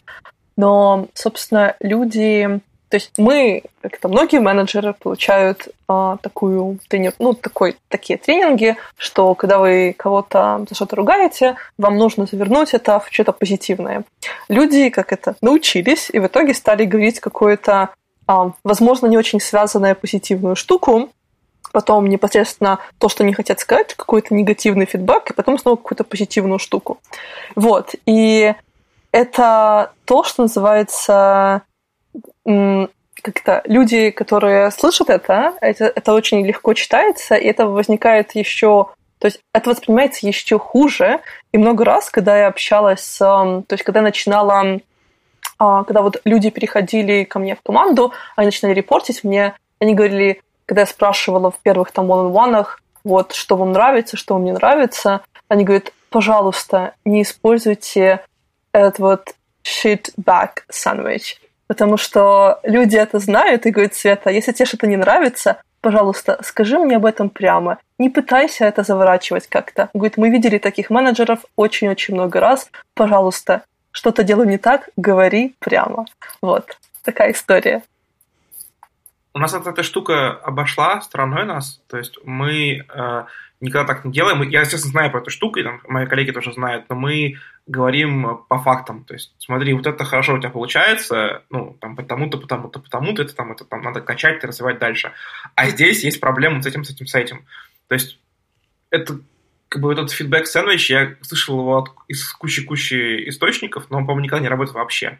Да, ну, то есть это... его, если, он может работать, но тебе нужно очень, как это, много думать перед тем, как, ну, что делать, как позитивные вещи подавать. Если ты просто рандомные факты позитивные вставишь, оно читается очень неестественным, и оно кажется очень таким выдуманным. Поэтому я зачастую, когда говорю какой-то негативный фидбэк, то обычно, если что-то негативное, то я объясняю, почему это негативное. То есть это заставляет другого члена команды там чувствовать то-то, там страдать. Это заставляет другую команду там менять их сроки, менять их планы. То есть объяснять почему. Не просто так. Не делай так, пожалуйста, больше. Почему не делай? И вот просто, если мы исходим из предпосылок, что люди все адекватные, люди хотят делать как лучше, то давать им обратную связь с объяснениями работает очень классно. Да, и это как, как раз та штука, про которую я хотел сказать. Типа, поэтому, если все знают, что все друг друга уважают, если все знают, что все друг друга любят, то нет ничего плохого, чтобы дать а, осуждение или а, негативный фидбэк в публичном чате. И если все это делают, то все этого ожидают, и для всех это нормально смотрится. Потому что, как правильно заметил э, Павел, мы все типа обезьянки, у нас социальные механизмы. Если мы видим, что это нормально, если мы видим, что это принято, типа, ну, типа, я вполне могу а, у одного клиента написать что-то вроде I, I love you, but this comment looks like shit. И все, и все типа понимают, что это значит. И, типа, ну, никого нет никаких проблем.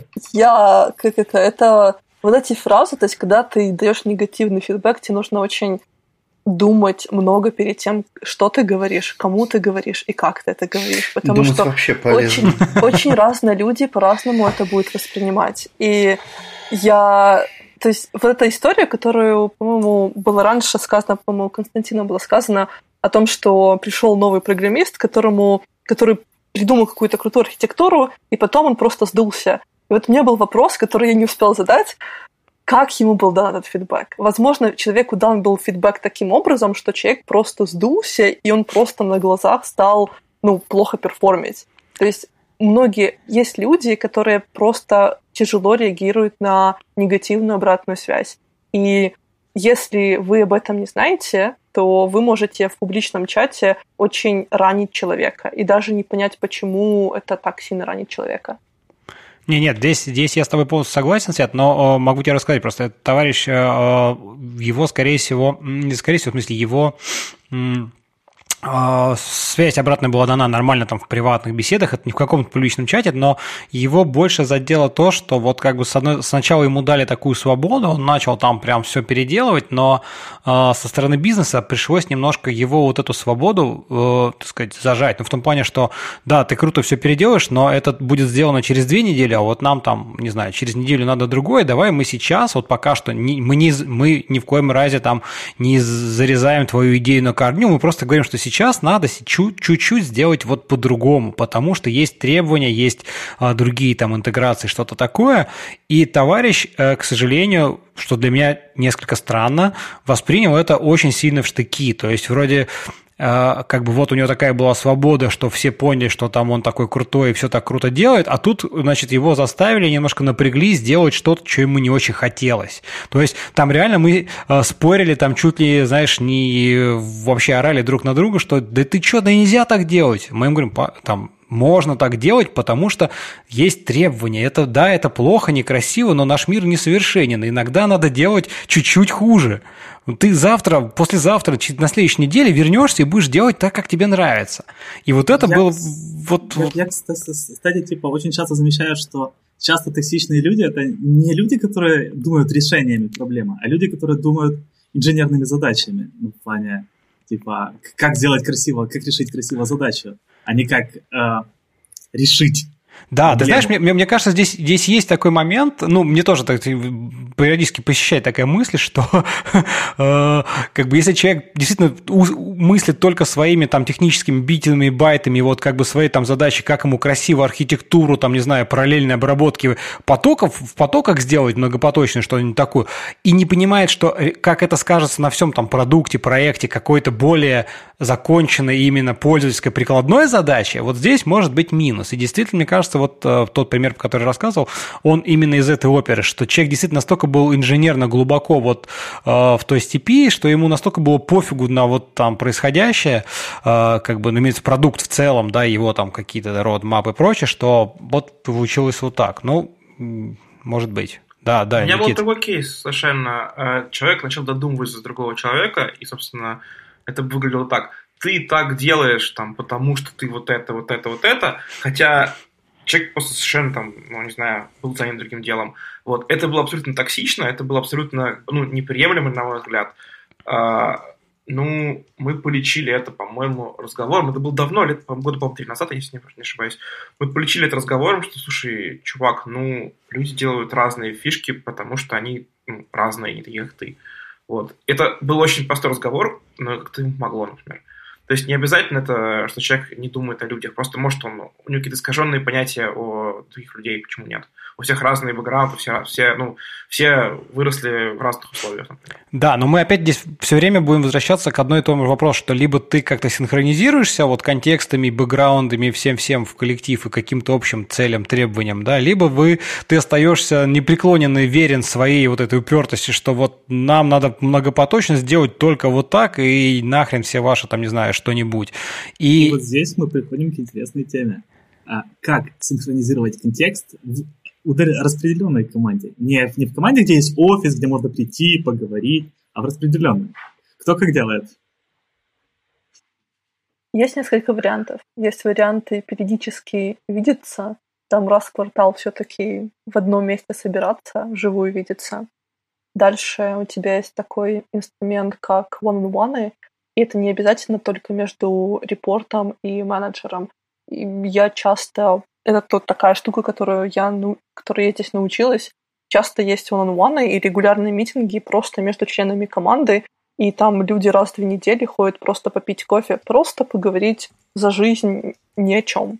Поговорить, поговорить, если как-то поговорить за кофе, если речь идет про удаленную работу, то такой же самый подход, но только через видеосвязь. То есть у вас есть митинг, и вы говорите, это кофе-митинг. Человек идет за кофе, в одном месте, второй человек идет за кофе в другом месте. И они просто пьют кофе по скайпу, разговаривают ни о чем. Вот такой же подход, но перерабат, как-то перекладываем его в режим видеосвязи.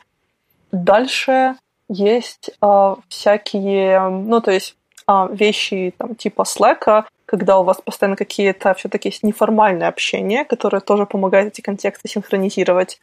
Ну и, наверное, ну да, там всякие митинги, там, не знаю, синк-митинги раз в неделю там для всей команды, где можно все-таки увидеть друг друга и где есть очень-очень сильная рекомендация использовать видеосвязь, чтобы люди видели эмоции друг друга и общались.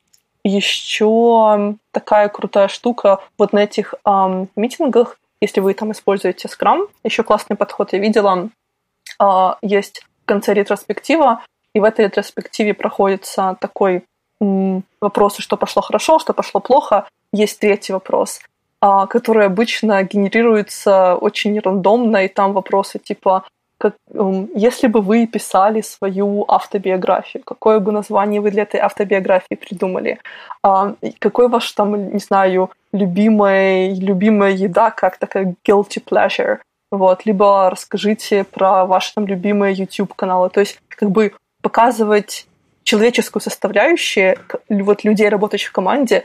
И вот этот вот третий вопрос, он имел огромный эффект. То есть обычно его писали в расшаренном эм, гугловом не документе, а таблице без имен людей, кто написал. И потом пытались угадать, кому что соответствует в команде. И вот эта штука, она офигенно сработала для вот как-то вот ощущения команды. Это, это у меня было в BuzzFeed, была команда 12 человек, и она была между Лондоном и Нью-Йорком распределена. И офигенно работала. Поэтому вот приятно было видеть, как просто команда преображается, и я смотрю, какая просто красота. Вот. Интересно. У нас есть интересный опыт. Mm-hmm. у нас есть команда самая большая, человек то ли 8, то ли 12. Там сильно зависит от uh, времени года. То есть, когда она увеличится, когда она уменьшается, ну, по-разному. Вот. И сейчас э, лидер этой команды вел интересную штуку. У них есть день, когда они работают на клиенте, все вместе приходят к клиенту. Есть день, когда они работают удаленно, все сидят там по своим, ну, своим домам, да, и пишут там в чатиках.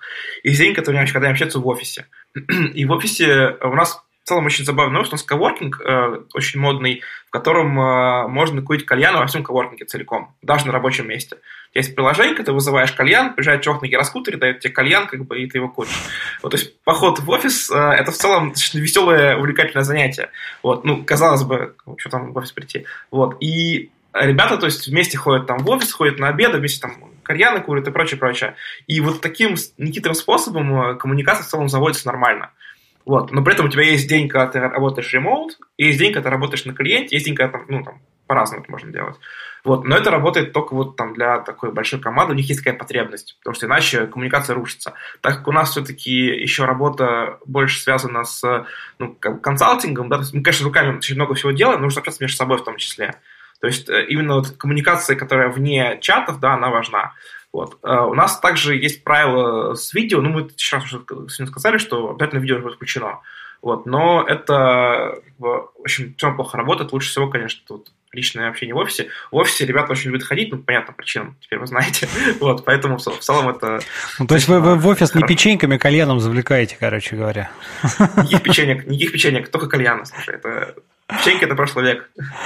А, ясно. Паш, ты, наверное, тоже что-то там, я думаю, хотел прокомментировать, какие у вас а, там есть. Да пока я хотел, все, в общем-то, все сказали. Просто все вот это у меня заело в голове, что тем лиды учите психологию, но в конце концов тем лидам деньги платят за, как минимум, за бесконфликтную работу в команде. Да? У нас очень хороший KPI есть. Люди уже передрались или еще не передрались, такой бинарный. Ну, простенький. Не приведи, Господи, вам KPI эти использовать. Вот. А, но в целом ну да, но нам не запрещено смотреть, э, как бы образовываться самим.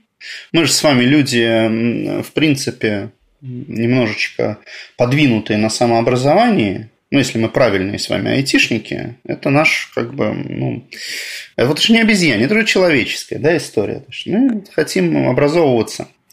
Так вот, образовываться в сторону, в сторону понимания того, как работают э, мозги, мышление людей, а, а программистское мышление тут ничем особенно не отличается от мышления любого другого человека, и неврозы наши, обычные человеческие неврозы, и проблемы там и конфликты тоже конфликты, но какие-то базовые приемы, разгрузки эмоциональные, именно коммуникативные разгрузки, да, какие-то приемы а, того, как успокоить ситуацию там, или как э, начать провести фидбэк, принципе, это, ну, это не, не, не бином Ньютона. Это довольно быстро усваивается. Это есть чуть более, чем везде. Главное не подходить к, к коммуникативным скиллам и коммуникативным проблемам как к механизму, ну, как к механизму железному, хардварному, да, это софтварный механизм всегда, более того, это э, механизм, который сам в себе все время самонастраивается. Вот. Собственно, и все. Как бы тем лидам деньги платят за то, чтобы они понимали людей. Иначе ты не тем лид, иначе ты, ну, в лучшем случае, завлаб. Ну да, хорошо. Так, у нас там Никите надо, надо уже бежать. Э, давай, Никит, дадим тебе пару слов. Спасибо, что пришел. Спасибо, что так внезапно собрались. Вот. Вообще я не ожидал э, такого мощного фидбэка. Э, ты правильно сказал, что в целом я немножко поныл просто в Твиттер, вот, а после этого фига фига все заработало, это, это было забавно. Вот, это очень круто. Спасибо вам. Между прочим, у нас очень, очень, очень хороший пример вот такой вот коммуникации в немножко стрессовой обстановочке. Пожалуйста, вот. Да, к сожалению, надо прямо сейчас резко убежать там, по некоторым обстоятельствам. Ну, вот, ты потом но... дослушаешь наш подкаст, может, еще что-нибудь для себя нового интересного узнаешь. Я сейчас дослушаю ваш подкаст, и сейчас напишу в Твиттер, почему мне надо убежать. Вот, у меня вполне объективная причина. Хорошо. Вот, в общем, да, всем спасибо. Вот, всех было приятно увидеть и услышать. Вот, надеюсь, как-то еще соберемся вместе. Обязательно. Вам удачно да. дозаписаться. Да, давай, mm-hmm. пока. Слушайте, а мы, я предлагаю еще вот, мы тут много уже вопросов, конечно, так все это обсуждаем, но мне кажется, еще один интересный момент, который мы так э, э, вскользь упоминали, это э, асинхронная и синхронная коммуникация в распределенной команде. Потому что здесь вот с одной стороны есть такие инструменты, как всякие там daily митинги, когда, в принципе, это синхрони... ну, синхронная операция, когда все должны собраться в одно время, да, хотя они там могут быть в разных часовых поясах и прочих. И в то же время очень классный поинт это то, что вся коммуникация должна быть по максимуму синхронна, когда ты вот там не ждешь, что тебе в течение пяти минут ответят, что как бы немножко... Это тоже накладывает некие это отпечатки в моем представлении о том, как надо немножко чуть-чуть дольше и дальше планировать свой, свое личное там время, да, потому что если у тебя есть какие-то задачи, которые могут быть зависеть, могут зависеть от кого-то других там членов команды, ты должен немножко наперед думать о том, что так, я сегодня буду заниматься, возможно, или у меня какие-то проблемы, поэтому надо как-то... Ну, то есть это не всегда возможно, безусловно, но я к тому, что все равно оно требует чуть-чуть больше проработки э, какой-то такой. Вот. Что вы по этому поводу думаете, Паш? А, значит, я по этому поводу думаю очень кратко, как выстрел. Да? Думаю очень кратко. А, нужно прозрачно называть цели коммуникации. Блин, фига себе кратко сказал. Все запутал, похоже. В общем, нужно быстро и точно говорить, что вы собираетесь делать и как вы это собираетесь делать. А, это требует определенного навыка, но это великое благо, потому что если ты говоришь, что вот буду я сегодня так, так, завтра так, а вот послезавтра я еду в Москву, у меня студенты, я буду очень асинхронно общаться, но я буду, пожалуйста, меня пингайте, это точное обозначение того, что от тебя следует ожидать. И вот я считаю лучшим навыком, как бы формируемым в удаленных командах, это именно навык адекватно и точно выражать свои, ну, свои ближайшие действия. Хотя бы там на ближайшие сутки, чтобы люди быстро тебя считывали. Слушай, ну вот здесь, кстати говоря, смотри, опять-таки к вопросу там, о чем Никита или, или Сева говорил, что э, неожидание синхронные, да, и когда э, сам Никита возразил, что как бы люди начали общаться в приватах, потому что более гарантированная доставка. Мне кажется, здесь вот э, тот момент, что когда ты предсказуемо говоришь, ребята, да, я сегодня после обеда поеду в магазин, поэтому меня 4 часа не будет, это, с одной стороны, вроде как и ненужная, да, информация, но она позволяет мне, например, понимать, что если даже я тебе напишу сегодня вопросик, что ты на него в ты, ты в течение трех часов, скорее всего, не ответишь. Тем самым я чуть лучше могу понять, э, что, может быть, мне не стоит там как бы или там переживать, почему ты не отвечаешь, а я хотя бы понимаю, Нет, ну, в конце концов мы снижаем напряжение. Да, да, да, то есть здесь именно есть это, такой это момент. Про, про думание о другом человеке, это про эмпатию, и это про такое предугадывание, что если мой коллега мне напишет, а я не буду отвечать, это снизит стресс у коллеги. Вот про что это. Я хочу сказать немножко, типа, надо мыслить немножко в, другой парадигме. А, если мы... Мне очень редко бывает нужен быстрый ответ от э, моего коллеги, когда я работаю э, в распределенной команде. Именно потому, что сама работа построена по-другому. Если э, в обычной компании в, офисах. Работа, работа, ну, работа работает таким образом. Все приходят, фигачат, фигачат, фигачат, фигачат, фигачат, а потом длительный период расслабона. Потом опять все фигачат, фигачат, фигачат, все стрессово, сроки горят, спешат. А потом опять все сидят и курят бамбук. Ну, для этого есть код-фризы и всякие такие штуки, когда все просто расслабляются, ничего не делают. Ну или выгорают. А в распределенной команде чаще всего а, режим работает очень медленно. Все работают медленно. Вот у меня есть 20, 40, 100, 200 задач. Я могу работать над любой из них. Если мне кто-то нужен для моей задачи, я говорю, окей, да, давай вот у меня такой-то вопрос. Я пока буду заниматься другим. Или пока буду заниматься еще чем-то. То есть э, сама организация э, распределенной команды, сам процесс должен быть медленным. Он должен быть таким, что ты работаешь 5 лет без отпуска, и ты даже не замечаешь, что ты без отпуска. Ну вот, как-то так.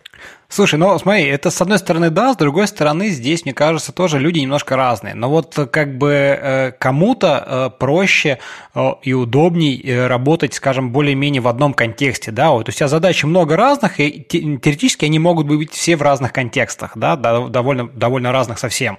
И, ну, Кому-то кому то легко переключиться, потому что задачки очень маленькие, как бы ты тут, там, не знаю, поправь опечатку. Да блин, ё да вообще не вопрос, мне как бы для этого не надо сильно ничего.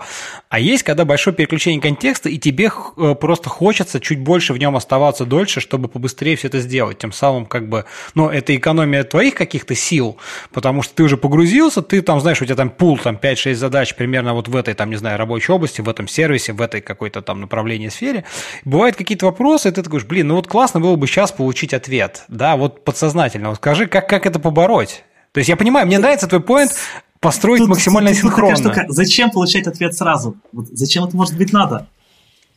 Зачем? А, ну, послушай. послушай, это очень uh разное. Ты, если ты говоришь про работу программиста, может быть, работа построена таким образом, что тебе не нужны там мгновенные ответы. Но вот в моей текущей работе у меня есть много кейсов, когда мне нужно быстро что-то там поменять и быстро что-то сделать. Вот пример. Выкатить офер кандидату. И для этого нужно скоординировать работу с э, рекрутерами, с отделом персонала, с э, легальным отделом и, возможно, с другими офисами. И это вот тот момент, когда нужно выкатить как можно быстрее. Я не хочу делать это асинхронно, я хочу делать это очень быстро. И это тот кейс, когда мне не хочется ждать там именно, неизвестно именно. сколько времени. У вас есть спешка, у вас есть режим работы большой компании. Все, все удаленные компании, с которыми я когда-либо собеседовался, общался, знакомился, работал, все нанимают так медленно, что там может полтора месяца пройти вот с момента первого разговора, типа до фактического, до оффера. Полтора месяца, бывает два месяца. 37 Signals, который э, Bootcamp, они, они могут там, не знаю, три месяца человека собеседовать. И из них будет три недели, они просто будут типа думать, ответить на письмо по интервью или не ответить. Это другой темп, и все. Это ненормально. Вот в чем дело. Когда у нас Почему? Проход... Когда у нас интервьюируется человек три месяца, этот человек, если классный, то этот человек уже уйдет в другую компанию работать. Если вам есть чем его заинтересовать, не уйдет. Но ну, человек недолго будет на рынке находиться без работы. В смысле? Если ты пообещаешь человеку опцион, он не уйдет. Если опционы, он будет видеть, что тут классно. Опционы это же ничего абсолютно, это же воздух опционы. Какие, о чем идет речь? Я имею в виду, что если можно заинтересовать человека чем-то, я часто могу заинтересовать человеком, что он будет со мной работать, например, или задачами, которыми мы занимаемся, или, или просто тем, что мы тут классные ребята, мы работаем на расслабоне, нам весело, легко, мы ходим на работу с удовольствием, у нас классная коммуникация, и он, сейчас человек просто видит, он такой, окей, я хочу здесь работать, я готов подождать, я не спешу. Так, дайте, ну, дайте, Паше сказать, дайте Паше сказать. Да, вон, вон там уже этот, этот микрофон уже 20 минут стоит в заднем проходе, да. Значит, э, слушайте, мы же с вами инженеры, имеющие дело с э, потоками коммуникации в железе. Мы же с вами знаем, я на самом деле, о чем я говорю? Мы сейчас просто с вами немножечко начали спорить о преимуществе квадратного над деревянным, да, и теплого над мягким. Я хочу просто сейчас немножечко поставить такие акценты. Смотрите, мы должны с вами уметь, как, как инженеры, сортировать, не сортировать, а приоритизировать классы сообщений.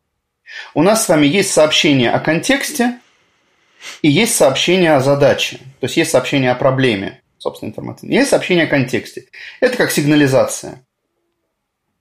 Там в телефонной сети, в SIP-протоколе, еще в чем. Придумайте себе протокол, люби, ваш любимый протокол, в котором пакеты сигнализации должны бежать быстрее, чем пакеты, собственно, о, о данных. Сигнализация должна происходить быстро и точно, а, собственно, нагрузка, как таковая payload нашего там, на, на нашей рабочей коммуникации, она может и подзадерживаться, и идти, и чаще всего так и бывает. Нам важно точно и быстро определить контекст. Вспоминаем, как мы сидим на дереве, да, еще, значит, еще в саванне. Нам нужно быстро и точно определить контекст, бежать от тигра или не бежать, или срочно кучковаться, или обниматься и целоваться – и нам, эм, собственно, сам процесс того, что происходит, сам процесс жизни, сам процесс работы, он идет маленечко сам по себе. И да, мы можем э, сложно, долго и не, и не спеша обсуждать, там, спускаться с горы, делать какие-то серьезные выводы, обсуждать серьезную информацию, но нам нужно успевать точно и скоро извещать друг друга о каких-то дифах в, в контексте. Вот, собственно, о чем я пытаюсь сказать контекст, Согласен. потому что... Да, да. Но здесь Сев, такая продолжи. штука, что а, была такая проблема раньше, проблема Outlook и а, приоритизации почты, когда все решили выставлять приоритеты сообщениям, каждое сообщение помечалось самым Двумя, да, восклицательными знаками. И здесь, ну, я ж типа, не об этом говорю. А, и, я просто, например, я работаю с мониторингом, настраиваю mm-hmm. мониторинг.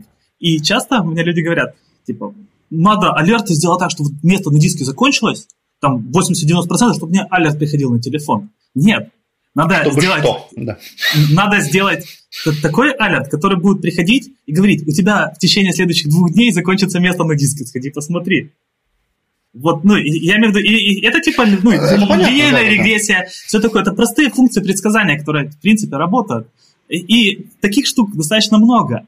Можно, большинство процессов, а, они не требуют быть синхронными. И даже процесс найма, который я сколько я копий поломал, как, как я сильно боролся со всеми HR-компани... Э, HR-отделами во всех компаниях, где я был. Я просто быстрее, быстрее, дави, дави, надо, надо. Ну, и то, что я, я сам был как раз в темпе, работал очень сильно. И оказалось, что если есть чем заинтересовать по-настоящему, то ну, люди ждут. И очень хорошие инженеры, просто великолепные инженеры. Буду ждать, если им по-настоящему интересно. Это не очень классный опыт для кандидата, в чем дело. А... Когда я как кандидат, когда мне говорят, ну подожди, мы там еще думаем, подожди еще, я уйду, я не буду ждать этой компании. Ну, У меня как? есть нет, другие это, опыты. Это, ну, ну, ты, это, ты, ты, не говори, жди. Это, ну, типичный, ты... это типичный случай лишения человека контекста да. и не сообщения о контексте. Да, ты, все должно быть в контексте, должно обсуждаться. У меня как-то было а, в, в, в Grammarly мы одного человека в течение года собеседовали. Ну, то, то у него там были какие-то вопросы, то у нас были вопросы. Мы где-то год проводили общение. Ну, может, не год, может, полгода, я не знаю. Ну, в общем, невероятно долго. И мы его в итоге наняли, и, насколько я знаю, он там очень долго работал, может, до сих пор работает. Просто великолепный специалист. Я таких специалистов такого уровня, ну, их буквально на пальцах. Э, слушай, ну, мне, ну нет, я говорила про другую историю. То есть мой кейс был в конце, когда у тебя есть, ты знаешь, решение об офере, тебе нужно формально выкатить офер. Именно легальный документ, который будет запрувлен э, отделом людей и отделом легальным. То есть вот про что я говорю. То есть не про первый этап собесед... первые этапы собеседования, где именно проводится интервью, а про то, когда у тебя уже есть решение оффера. И вот тогда тебе нужно очень быстро сделать легальный этот офер. Вот про что была речь. Да, ну, слушай... чаще всего можно сделать на словах и сказать, типа, ну, по крайней мере... Нельзя, нельзя, легально, легально, не всегда. Окей, у, у, у, меня, у меня два раза было такое, что мне говорят, типа, Сева, мы, мы тебя хотим, типа, сейчас мы всю, всю эту штуку будем проворачивать, можешь подождать? Могу. Все, и они там проворачивали. Слушайте, ну, там... а мне, мне, мне, знаете, вот я тут просто по, по последним там своим ребятам, когда у нас там, ну, контора, из которой я там ушел, где там 13 лет проработал, начали разбегаться, да, и вот как бы, ну, все же искали ребята, и, в принципе, у нас много там грамотных специалистов, и я а, могу сказать, что мне кажется, да, что вот эта проблема там по-быстрому найти, ее, ее все же нету, потому что реально как бы крутые специалисты, они, ну, а, либо они, скорее всего, сейчас где-то все еще работают, и, в принципе, у них как бы, ну, все норм, то есть, я имею в виду в плане каких-то там жестких э, причин прям в течение недели поменять работу, но это, скажем так, все же довольно-таки редкий кейс. Да, обычно люди меняют, ну, потому что что-то вот там накипело, все, надо бы посмотреть, пойти поменять. И тогда ты спокойно можешь пособеседоваться, походить, пообщаться, повыбирать, позадавать вопросы. Я сам да, лично знаю угу. э, несколько, угу. несколько кейсов, да, как бы, когда мне ребята там несколько мест пошли. Ну, что, ну, пообщались, да, ничего, ну и как. Ну, вроде ничего, вот сейчас там что-нибудь. И это тянулось в течение там месяца, несколько таких, и это никого не напрягало, ни одну, ни вторую сторону, пока в какой-то момент, ну, не срослись звезды, что кто-то выкатил раньше, кто-то решил, что да, это предложение мне интересней. Хотя были варианты, когда да, ему выкатили офер человеку, а он говорит, нет, слушай, я еще подожду, пока что вот тебе скажут, потому что, в принципе, там поинтереснее задача, и он это нормально абсолютно сказать, слушай, ну я, окей, я вам отвечу, потому что э, э, там работодатели, они тоже заинтересованы, были такие, давай, давай, быстрее, скажи мне сейчас, ты уж скажи, что да, все, уже погнали. А ты ему абсолютно нормально говоришь, слушайте, я приму решение, вот тоже у меня был случай, товарищ мой там пришел к нам собеседоваться, и у меня там мои, так сказать, там работодатели, там HR, они такие, так, так, давай, ты когда сможешь сказать ответ, когда сможешь выйти на работу? Ну, вот это такой типичный, да, прям здесь, здесь, все, погнали. Он говорит, ребята, я... Прямо сейчас, ты ему криво потом. Не, он, он, он очень четко говорит, ребята, я там до там, 10 сентября буду рассматривать варианты. Свое решение я приму не раньше 11, там, ну, условно, да, сентября. Все, и они такие... И это пример, пример быстрой и точной доставки сообщения контекста. Вот, понимаешь, да, вот именно, то есть в этой, в этой ситуации люди обычно действительно принимают решение, ну вот я начинаю собеседоваться, посмотрим, какие есть варианты. И когда компания какая-то выкатывает офер человеку в тот момент, офер обычно имеет какую-то дату закрытия. И этот офер не может быть бесконечно открытым. Если ты, ты в этот момент, твоя компания начинает говорить, ну, подожди три месяца, через три месяца мы тебе, возможно, выкатим офер. Ну, подожди нас, у нас, у нас тут такие процессы асинхронные, сорян. То есть к этому моменту кандидат, ну, он не будет так долго ждать. Вот про что я говорю. Не, ну три, три месяца, мне кажется, слишком. Лет. Ну, то есть, типа, если мы уже утрируем, то давайте через 10 лет приходи. Это называется прийти потом. Да. Я имею в виду, что если все становится, если срочных сообщений становится мало, то срочное сообщение потом становится по-настоящему срочными. И когда надо человека, вот буквально, есть человек, у него окно закрывается, я знаю, что я, я всем напишу, и все будут воспринимать это не как, что, что вот как обычно все в спешке, все будут воспринимать как что-то экстраординарное и реагировать на это невероятно быстро. Я имею в виду, что надо просто сусить коммуникацию. Если я не пишу в приват человеку по каждому сообщению, то когда я пишу в приват, человек читает сразу, отвлекаясь вообще от всего. Потому что ну, у него нет такой привычки, что у меня телефон всегда вибрирует. Я, я могу его игнорировать. Ну, не знаю. Чем меньше экстра сообщений с экстра приоритетом, тем приоритетные сообщения становятся приоритетнее на самом деле. Ну, в общем, да, наверное, наверное, хороший мысль, если все время общаешься где-нибудь там в общем чатике, как бы это окей, воспринимается как некая синхронно, то логично, что когда ты пишешь человеку напрямую, то ты ожидаешь несколько более, ну, оперативной реакции, соответственно, да? А, а если все пишут всегда напрямую, то, ну, у меня просто был такой случай, когда мне просто постоянно писали сообщения, и я телефон просто откладывал, или выключал режим звука и, и не смотрел, и мне было все равно, Э, кто мне пишет, потому что я уже выгорел и устал. Ну да, хорошо. Слушайте, а вот еще такой интересный момент, смотрите, когда, допустим, команда вся там распределенная такая, и вроде все у них хорошо, вот там общий, в общем чатике все пишут, и все это асинхронно, но э, другая часть, там, не знаю, как компании, отделы, они живут совсем в другом мире, и у них все по-другому, и они там вот как раз жаждут от тебя там быстрых ответов, чего-то такое. Вот интересно, как э, сталкивались ли вы с таким, и как, как э, с этим что можно сделать? Я сталкивался, это было больно. Ну, расскажи, как это было. А, ну, получается, это у одного клиента было три офиса, а один, э, ну, в общем, в разных городах. И у нас офис был такой, типа, очень легкий, ненапряжный, веселый. А другой офис был такой, ну, типа, другие офисы с ними, с одним было нормально, а с одним было вообще сложно. И мы собираемся, типа, на, на нейтральной территории общаться, и я общаюсь с инженерами, а инженеры, ну, нормальные ребята, мы смеемся, общаемся, все проблемы порешали. И тут заходит их начальник. И инженеры сразу стали по струнке, улыбки с лица светили, и все стоят, типа, на серьезных щах. Ну и, что я сделал? Я просто э, попытался поговорить с этим начальником, а у него такой, ну, такой очень как военный, я не знаю, как это описать. В общем, есть люди, которые как военные, с ним, им сложно что-то рассказать, они уже знают, как надо. И, ну, если ты не выше рангом. Mm-hmm. И я в итоге просто сказал, что, ребята, извините, я вам тут помочь особо ничем не смогу. Давайте мои услуги будем пользоваться в каком-то другом месте. Ну, то есть я вообще не знаю, как это можно решить. Ну, Ричард Фейнман учил, что военным начальникам самое главное не рассказывать, что ты делаешь по-настоящему, потому что они в тот же момент начнут понимать в этом больше тебя и, и, и, тобою, и тобою командовать. Там, а вы что? А вы что, а, а вы что делаете, доктор Фейнман? Произвожу вычисления. Ну, замечательно, производите. Вроде все сказал. Но это такая, конечно, смехуёчки. Это, кстати, офигенное замечание. Я вот реально подумал, что, скорее всего, это бы сработало, если бы я просто типа делал и не рассказывал, что я делаю, и не пытался этого человека привлечь. Просто начальники, начальники вот такого уровня начальствования, да, они обычно, ну, по правилу, как же называется это правило, все время я забываю, про то, что чем начальничнее...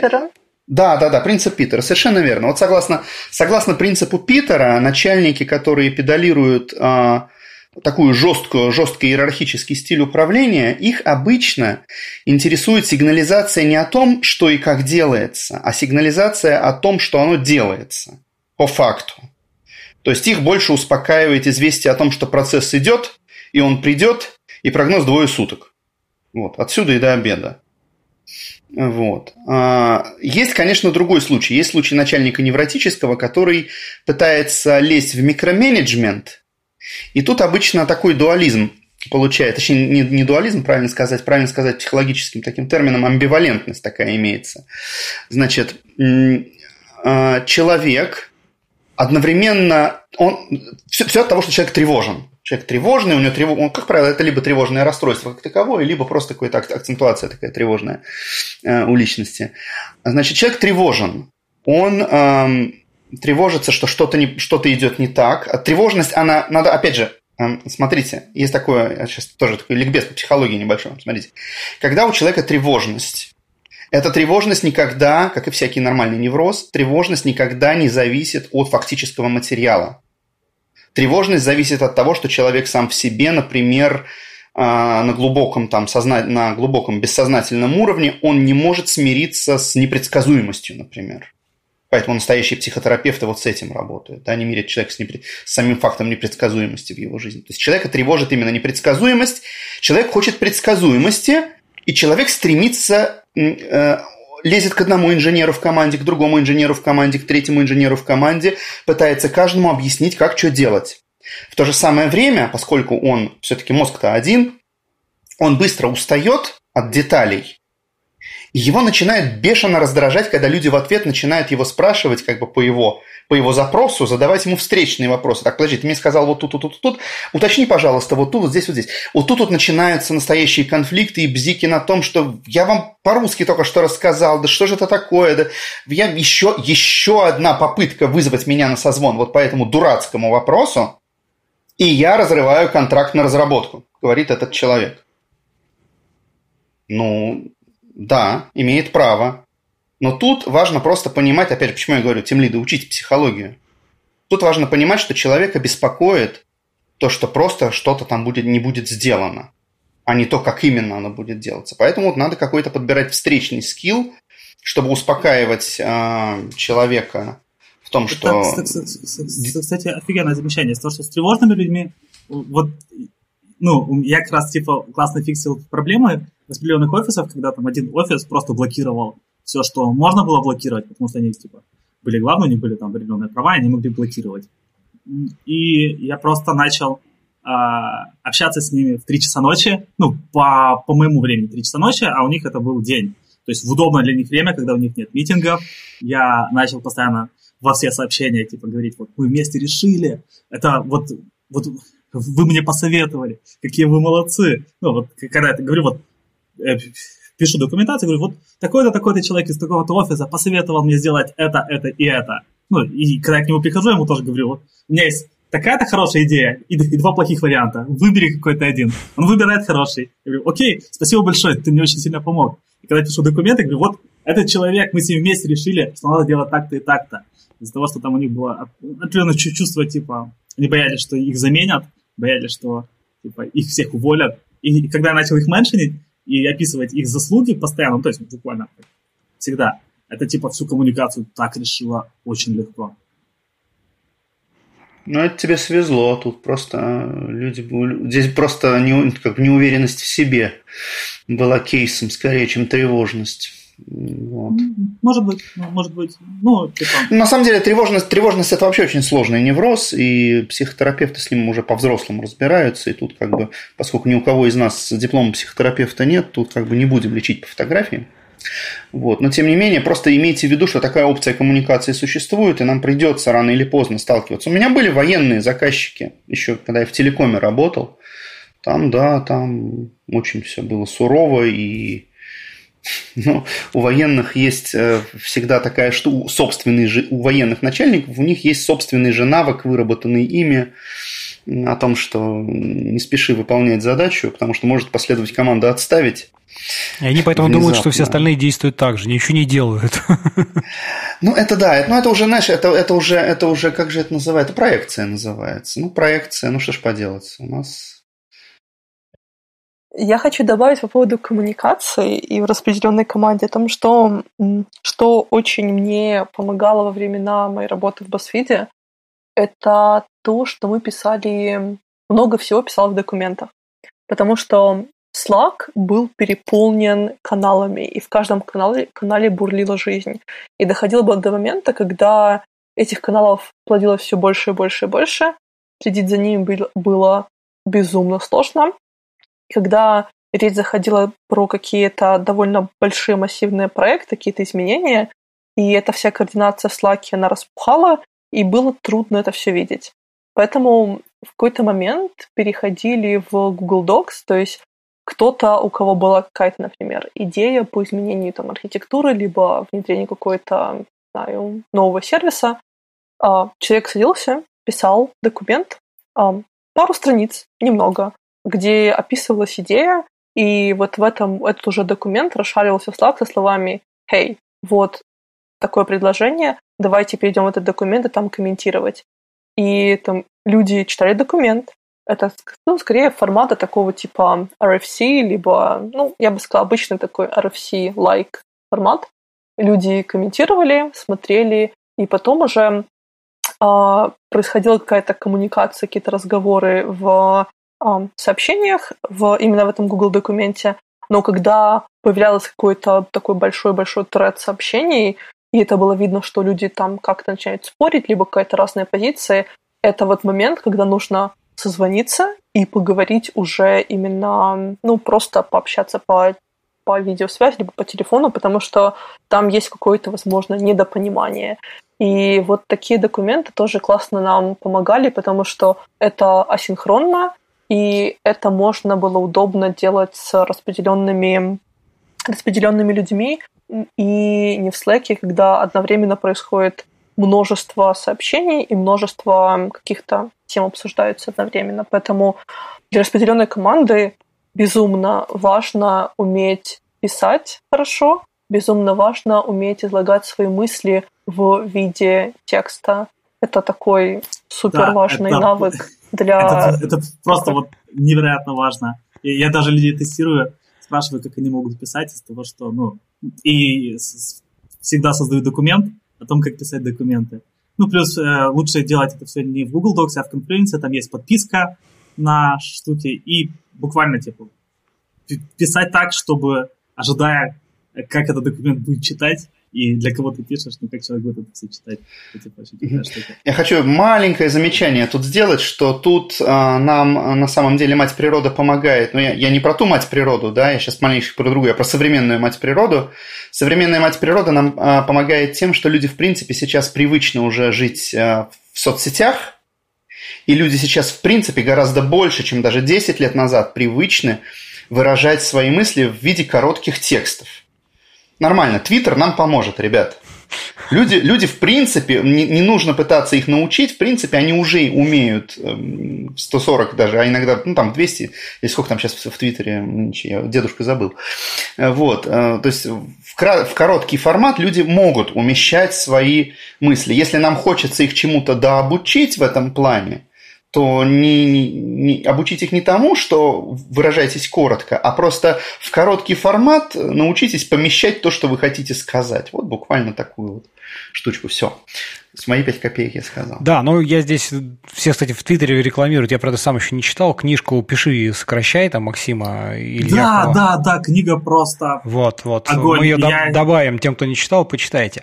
А, я тоже... Еще да, есть, э, Давай. Буквально, э, отсылку «Слово живое и мертвое» тоже про то, как писать на русском. Невероятная книга, просто читаешь как откровение. Отлично.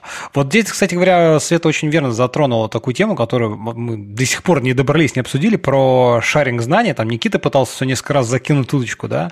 И, как мне кажется, вот документирование – это, собственно, первый, первый и, наверное, самый такой важный шаг во всем этом, что чатики – это все хорошо, это для коммуникации, там, реал-тайм, для каких-то вот обсуждений, планирований, каких-то таких вещей, но по факту все, что воплощается в жизнь и все какие-то решения, которые принимаются внутри или вовне проекта, продукта, они должны быть описаны где-то не в чатиках, они должны быть где-то задокументированы. Там, не знаю, вот я, например, люблю, у меня есть целый репозиторий, так называется TextSpecs, там, не знаю, там, проект, TextSpec, то есть вся техническая спецификация на проект. И все там лежит в маркдаунах, это и техническая спецификация, это все архитектурные решения. Более того, там любой инженер, абсолютно любой в рамках этого проекта может туда сделать pull request, чем что-то поправить, описать, написать. И более, я даже менеджеров научил э, пользоваться GitLab, и они тоже, когда хотят что-то, там, какую-то документацию, они тоже делают pull request, э, значит, в GitLab, там, вот, в техническую документацию. А э, как, как ты их держишь в контексте обновления документации? Ну, я имею в виду, как ты команду держишь в контексте обновления документации? Ну, смотри, во-первых, ты при желании, конечно, можешь там подписаться, но команда даже 15 человек моя, э, как архитектор принципе, отвечаю, есть, ну, скажем так, являюсь мейнтейнером этого репозитория, поэтому любые обновления, они полюбас проходят через меня, потому что я принимаю эти самые pull реквесты Когда я их принимаю, я, безусловно, понимаю, как бы, что я принял, да, на кого это может повлиять, кому это может быть важно, да, соответственно, я могу либо сам просто, ну, банально там те же самые чатиком написать, слушай, там поменяли архитектуру, ребята, вот там вы, вы, вы, вы, кто участвует в разработке, пожалуйста, посмотрите, да, либо они сами, если они сами участвовали в этом обсуждении, они уже в контексте, но обычно как бы это ложится на меня как на мейнтейнера, вот э, такая дополнительная нагрузка по донесению каких-то ключевых э, моментов по изменению там документации до тех, кому это в данный момент может быть интересно, вот. А если когда человек просто приходит извне, которому, слушайте, а где мне почитать там про что-нибудь, да, я говорю, слушай, конечно, вот, вот здесь, это все здесь, это вот там, да, то же самое, там все документы по работе, там, не знаю, с бактрекером, они у нас задокументированы, описаны, прям гистограммы разрисованы, как кому что делать. Новый человек приходит, он ты его отправляешь туда, он почитал, все, заходилось, появилось предложение поменять, pull request, ну, как бы, в общем, вот, вот такой инженерный такой подход немножко. Еще есть прикольный лайфхак, э, как сократить митинги и время митингов а, и синков. Я, я его начал использовать в Grammarly, и сейчас стараюсь вообще везде его использовать. Просто все люди пишут данные, ну, пишут перед митингом или в конце дня в таске, что они сделали. Они вот берут таску и пишут, что надо сделать в таске, это отдельно, то есть это типа отдельное время. И, и когда сделали таску, они пишут, что они сделали. И э, потом, во-первых, под жире невероятно удобно искать становится, ты сразу можешь найти контекст, понять то, что происходит, и люди могут прочитать, что делали другие люди перед митингом, без, без необходимости проговаривать задачи, без необходимости вообще обсуждать. Просто каждый человек э, просто открывает таску, сделал ее и написал, я сделал то-то, то-то и то-то, это типа так-то, так-то так-то заработало. Вот. Ну, и, и я просто обычно использую большие таски, там, э, день, или, ну, то есть, типа, гранулярность день, поэтому это работает просто невероятно взлетело, невероятно круто работала и до сих пор работает. Слушай, ну, вот, знаешь, мне, у меня вот есть проблема в том, что там в моих каких-то командах э, программисты, очень мало было программистов, которые писали многословные там комментарии вот по, по, по задачам, по всему, да, там, я, это касается, в принципе, и описания тому, что ты сделал, ну, и обычно там, если у тебя GitLab, неважно что, то ты там в commit месседже просто пишешь, то есть я, например, пишу развернуто, мне не жалко написать три строчки в commit месседже, потому что потом как бы они привяжутся к задаче, и я сразу, глядя на нее, увижу весь контекст. Да. Но очень много программистов, которые типа починил, сделал, ну, как обычно, да, там вот и все. Надо учить, поощрять, заставлять. Ну вот. И, и самое главное, нанимать тех, кто это умеет и хочет. То есть, да, давай, Паш. Анмьючусь, да. А, в четверг прошлый в Тверь к нам приезжал с э, гастролью замечательный человек Антон Давыдов. Угу. Вот, многие, наверное, слышали, это да, Руби передадим, Херо. Передадим ему привет, пользуясь случаем. Да, мы ему передадим всеми пальцами и за то, что он делает для FP, и для комьюнити, и как он веселит людей, как после его, э, после его презентации и жить хочется, в общем-то, и, да и жизнь кажется ничего уже. Особенно в четверг вечером, после рабочего дня. Так вот, э, я не буду там уточнять, там, о чем именно была, была презентация, она была там о принятии решений в больших командах и все такое. Но третий глаз мне Антон в этот раз открыл очень хорошей формулой, прям вот буквально я не скажу, что он сделал для меня открытие в когнитивном плане в принципе, но то, что он помог мне сформулировать, то есть выразить то, что нужно, и вот то, к чему мы сейчас в разговоре подошли, и то, что я уже, кстати, я повторял это уже nc раз, да, и я повторю это еще раз, вот теперь уже в виде как бы официальной формулы, которая нам э, решает задачу. Да? Значит, максимальное, мы работаем на максимальное сохранение контекста в наших. В принципе, вся, все то, о чем мы сейчас с вами говорим, оно про максимальное сохранение контекста. В разных командах контекст можно, ну, может по-разному потребовать разного количества слов для, для своего сохранения, но всегда хотя бы капельку, хотя бы чуть-чуть, то есть не надо заставлять, иногда достаточно не заставлять программиста писать простыню по каждому своему решению, но хотя бы какой-то третьим человеком читаемый контекст должен быть, конечно, обязательным. Вот, этого, вот этому я бы обучал, да, да я и обучаю, когда у меня бывает на это возможность. Именно сохранять контекст, потому что как взрослые и взрослеющие да, программисты, мы должны понимать, что на каждом проекте мы можем быть не навсегда, и всегда найдется человек, который придет и скажет, это что здесь за ересь, да?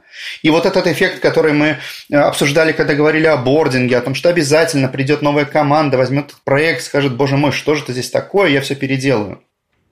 Если у людей будет контекст, если люди будут видеть, почему были приняты архитектурные решения, почему здесь э, там э, лестница, трехэтажная лестница if then else с rescue, да, а не монада, вот, и, и, и будет при этом контекст, который будет чуть-чуть пояснять, почему это странно выглядит, ну вот смотрите, что это. Все, равно, все человек поймет. И у человека не будет ощущения, что он выполняет свое творчество в сферическом виде в вакууме. Для нас очень важно. Поэтому контекст мы сохраняем любыми доступными средствами. Слушай, я, я, кстати, тебя тут дополню, знаешь, мне кажется, ну, опять возвращаясь к вопросу коммуникации уже который раз, а, но вот я просто на себе сколько, много раз испытывал, как бы, поскольку, будучи ты там архитектор, да, и большой проект, и там есть, там, не знаю, сишные сервисы, есть там а, база данных, есть клиентские приложения, где подходит человек, говорит, слушай, вот смотри, я там кнопку туда разложил. Я говорю, так, подожди, что за приложение, что за проект? Вот просто люди все э, считают, что как бы все остальные должны быть уже в курсе. Это неправда. Никто не в курсе Нет, чужого конечно. контекста. Во-первых, никто не в курсе, что есть. Во-вторых, никто не поймет задачу так быстро и хорошо, как ты ее понимаешь, потому что ты над этой задачей уже подумал, ты уже что-то знаешь. А человеку, которому ты задачу коммуницируешь, всегда нужно будет э, ну, иметь какую-то транзакционную задержку на то, чтобы вот э, это знание получить, его у него не будет. То есть у нас должна всегда быть презумпция как бы доброжелательности, да, но кроме этого презумпция того, что человек еще не понял все и готовность ему объяснять. Сие есть добродетель. Да, я к тому, что и в коммуникациях тоже вот этот контекст, его надо давать. То есть не просто ты пишешь, слушай, да, конечно, Вася, а как конечно. там кнопку разместить? Ты пишешь, Вась, угу. слушай, я сейчас делаю такое-то приложение, вот там, не знаю, такую-то рабочую область, а как ты, ну, вот этот контекст, он важен. И вот многие тоже вот постоянно приходится бить по рукам линейкой, что, слушай, ну ты скажи, не пожалей своих трех предложений, да, дать человеку возможность сразу этот контекст почитать, чем первый вопрос, который, если ты его не дашь, то первый вопрос, который тебе зададут, это а, о чем речь-то вообще? И тебе все равно придется это сказать, но ты уже немножко выбил Кстати, вот это вот все. Кстати, технически очень, мне вот, например, в, в моем виде программирования, и ну, мы в WebDev делаем, да, Ruby on Rails, basically. Вот. Очень помогают э, эти код-ревью, банальный код-ревью. То есть, когда команда видит код, ну, все могут задавать вопросы. Я довольно быстро приучил ребят к тому, что моя, мой палец в код-ревью, да, он не означает э, не обязательно, то есть обязательной необходимости обосновать, что вот э, сие правильно или, или сие неправильно. Я сразу сказал ребятам, что я обычный пожилой программист, я не вижу в упор многих вещей, которые в упор увидит, увидит любой из вас, потому что у вас чуть-чуть, чуть-чуть по-другому внимание, это эффект третьего глаза, да, эффект, эффект второй пары глаз, точнее, да, и у вас всегда будет возможность как бы, либо вы, либо вы просто проблему больше знаете, чем я. В конце концов, мы нанимаем уже состоявшихся обычно программистов, которые умеют работать.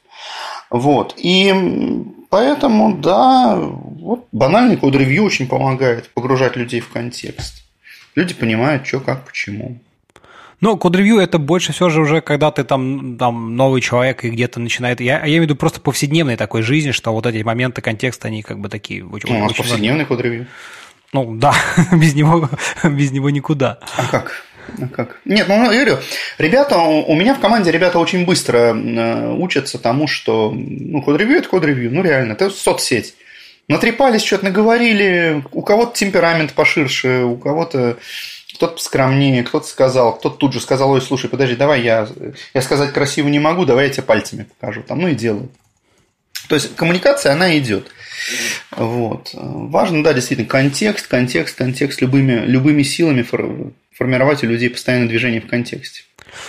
Да, согласен. Так, Сев, у нас Севы тоже надо уже бежать. А, видишь, Сев, давай скажи там на, на, на прощание да. пару слов. Я собирался бежать где-то э, полчаса назад. Невероятно классно, мне очень понравилось здесь участвовать. Вообще классно. Мы тут трендим, трендим, трендим, а потом Павел берет так и четенько все по полочкам расставляет. Очень классный скилл, очень прикольно. Мне прям очень сильно понравилось общение. Очень понравились э, поинты Светы из большого корпоративного мира с опытом э, стартапной распределенной работы. Просто очень круто. Невероятный опыт. Было приятно общаться. Ну и конечно же, Константин, спасибо, что позвали, было прикольно и интересно. Да, ты тоже там э, не забудь сохранить свою дорожку, вот, и дослушаешь потом в подкасте да, наш. Да, договорились. Всем пока. Давай, пока.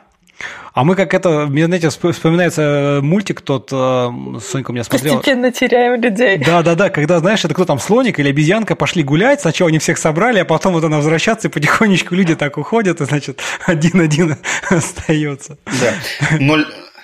Ноль, программистов ругал сердитый шеф, потом уволил одного и стало их FF. Да, да, да, да, и про это тоже.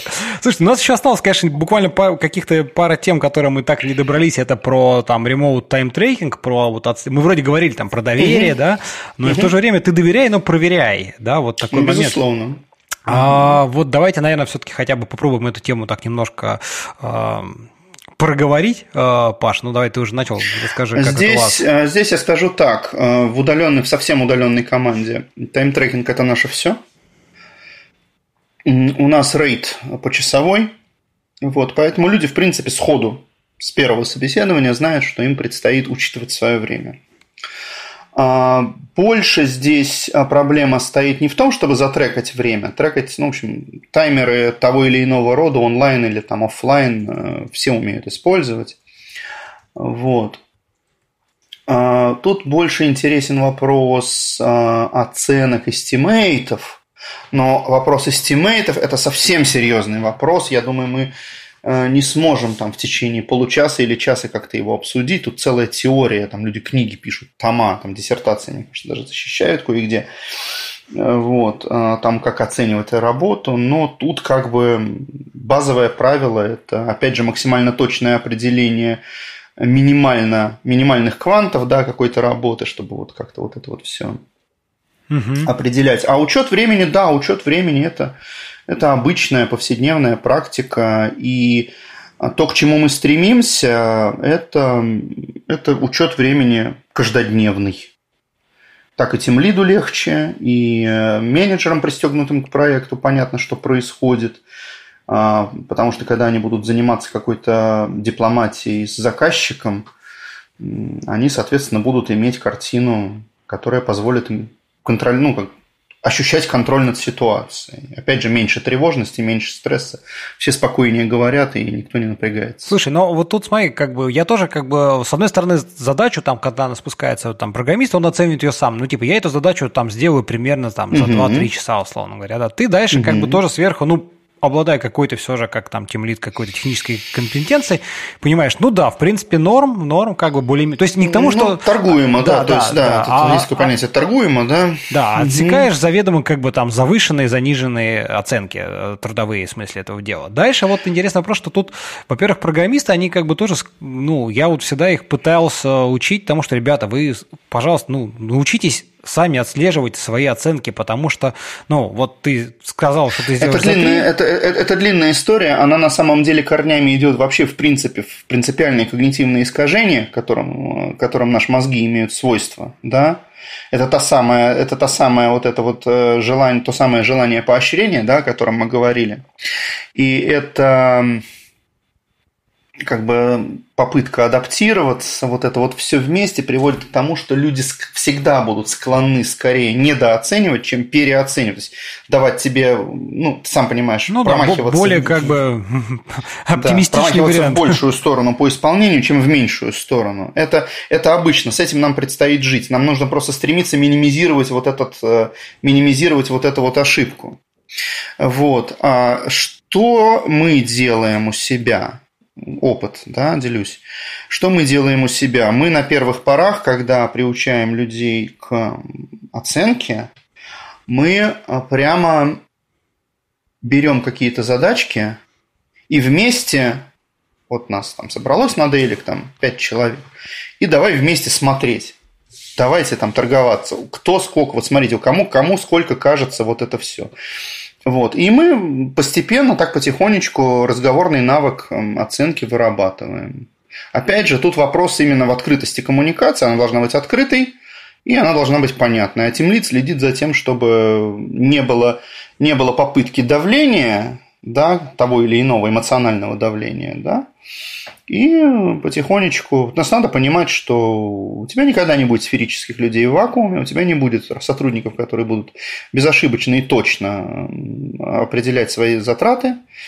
Об этом там, ну, об этом там да, это понятно, и, да, в, да, и в корпоративной культуре, а уж тем более в удаленной. Вот. Просто надо понимать, что люди твои живые, они будут ошибаться. Твоя задача как тимлида эти, эту ошибку уменьшать и не выгорать от того, что она никогда не исчезнет. Она никогда не исчезнет, ошибка. Свет, Свет, а расскажи, как у тебя, ты же тоже вот, там, вот и удаленно у тебя там работала, и вот сейчас как ну, бы в большой такой... Вот что касается эстимейтов, в продуктовых компаниях этому сильно меньше над этим запариваются, то, что я вижу.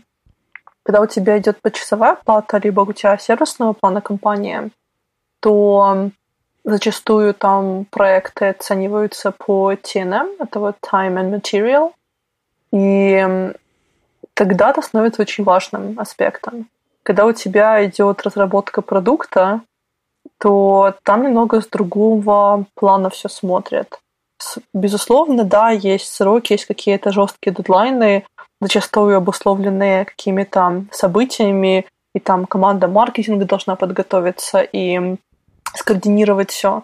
Но вот такой жесткой, эм, знаешь, структуры в плане того, что вот ты сказала, либо сказала, это займет от тебя два дня, а занимает неделю, давай отчитывайся, почему так долго, такого особо я не наблюдала. И не в Беларуси, когда работал в продуктовой компании, ни сейчас, вот в Лондоне, где я работаю тоже в продуктовых, ой, продуктовых компаниях. Вот, поэтому, но эстимейты были, когда а, и в Беларуси, и здесь, когда идет речь про м, процесс, процесс, допустим, речь идет о скраме, есть планирование спринта. В этот спринт закидываются какие-то задачи, задачи эстимируются с использованием этих сторипоинтов. Это, ну, много можно об этом говорить, действительно, это огромная большая тема по поводу эстимейтов. Но я не могу сказать, что у меня, знаешь, такое мнение, что эстимейты прям без этого жить нельзя. Как-то у меня, опять же, довольно большое есть доверие по поводу многих вещей к команде. И когда мне, то есть у меня обычно срабатывает такое, знаешь, чувство, что мне как-то доверяй, но проверяй, когда я вижу, что какая-то задача занимает много-много времени, и тогда возникает вопрос, ага, почему, а что там случилось? Но, опять же, наверное, как-то это, с одной стороны, мне повезло, с другой стороны, нет. У меня в BuzzFeed была очень такая команда из людей, которые были очень высокого левела и с высокой такой степенью, как это, болезни за продукт. Им было очень важно именно продуктовые фичи заделиверить, не техническую часть больше, а именно продуктовая часть. И это очень другой такой, знаешь, mindset, это очень другой подход к разработке.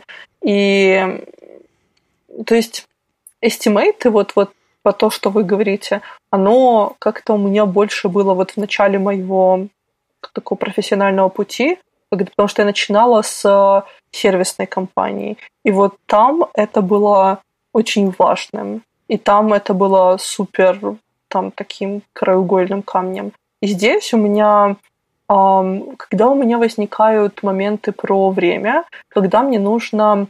Есть специальная отчетность, когда в компаниях можно вернуть налоги за R&D проекты.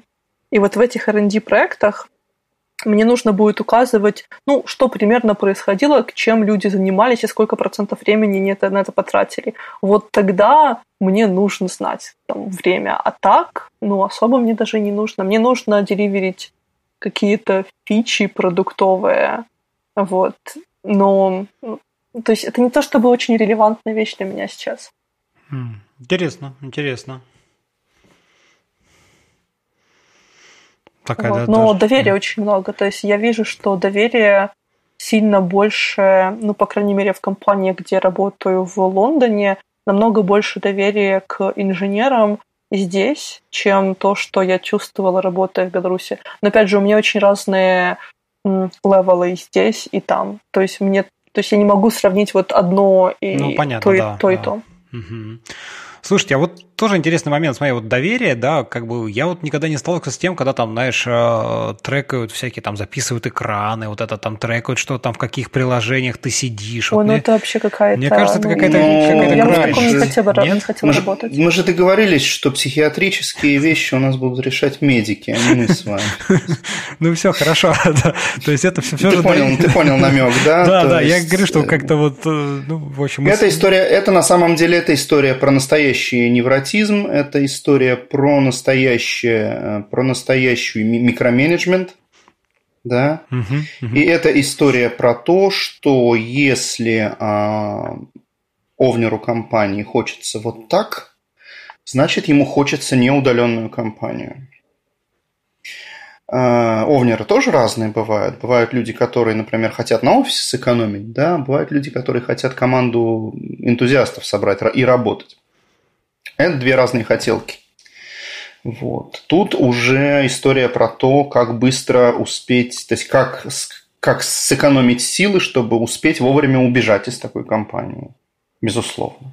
Ну да. Я знаю, есть была такая, даже есть компания, она предоставляет тоже, то есть она аутстафит инженеров другим компаниям, и вот у них какой-то очень странный процесс собеседований, они называют его турниром, и вот в этом процессе собеседования проводится там куча скринингов, и когда человек говорит, да, я готов или готова работать, то устанавливается специальный софт на их компьютер, и этот софт раз в там, то ли минуту, или может быть в пять делает скрины, и там очень жестко все трекается. И люди работают, и вроде как еще не сошли с ума, но я бы не хотел в таком месте работать. Не-не, я тоже слышал несколько таких компаний, и одна из них, собственно, если не ошибаюсь, это как раз-таки кроссовер. Да, которые вот они Да, такой внутренний да, маркетинг, именно она, да, где, да. но у них, я понимаю, почему оттуда не уходит. У меня, собственно, один там мой товарищ тоже такого там плана уровня архитектора туда сейчас вроде бы собирается пойти. Да, там очень долгие процессы собеседований, там курсы, у них курсы какие-то тесты там по английскому, тесты по психологии, еще что-то, но у них рейты. Они как бы берут тем, что за час они платят там в среднем, там, не знаю, в полтора-два раза больше по рынку, и как бы у них э, вот тем самым как бы, ну, либо ты с этим миришься, вот с этой фигней, хотя, ну, лично для меня вот как-то это дико, то есть я не готов Но на я, это я пойти. думаю, то есть рынок скорее русскоязычный. Ну, то Это есть не только для тебя, это просто дико. Я тебе как человек, у которого есть в дипломе слово психология, я тебе скажу, это просто дико. Слушайте, ну, еще, наверное, какой-то один вопросик небольшой такой, я думаю, напоследок, а то уже мы так... У меня есть последний момент, который я хотела добавить, Да, то, что давай, мы не Свет. обсудили про удаленные митинги, как это организовывать и что нужно учитывать.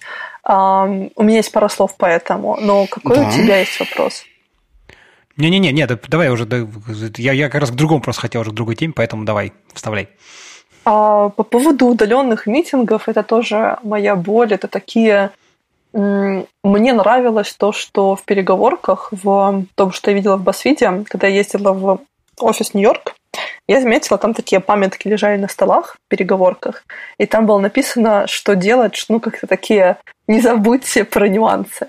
И это очень такая приятная штука, и мне понравилось. Я даже сделала фотку. Я даже нашла эту фоточку сейчас. Прям вот нашла. Это была фотка больше года назад сделана. Я нашла у себя в архиве. Вот, собственно, первое, это то, что нужно а, иметь в виду, это то, что все ли люди знают друг друга на этом митинге. То есть, если кто-то приходит новый, пожалуйста, представьте этого человека.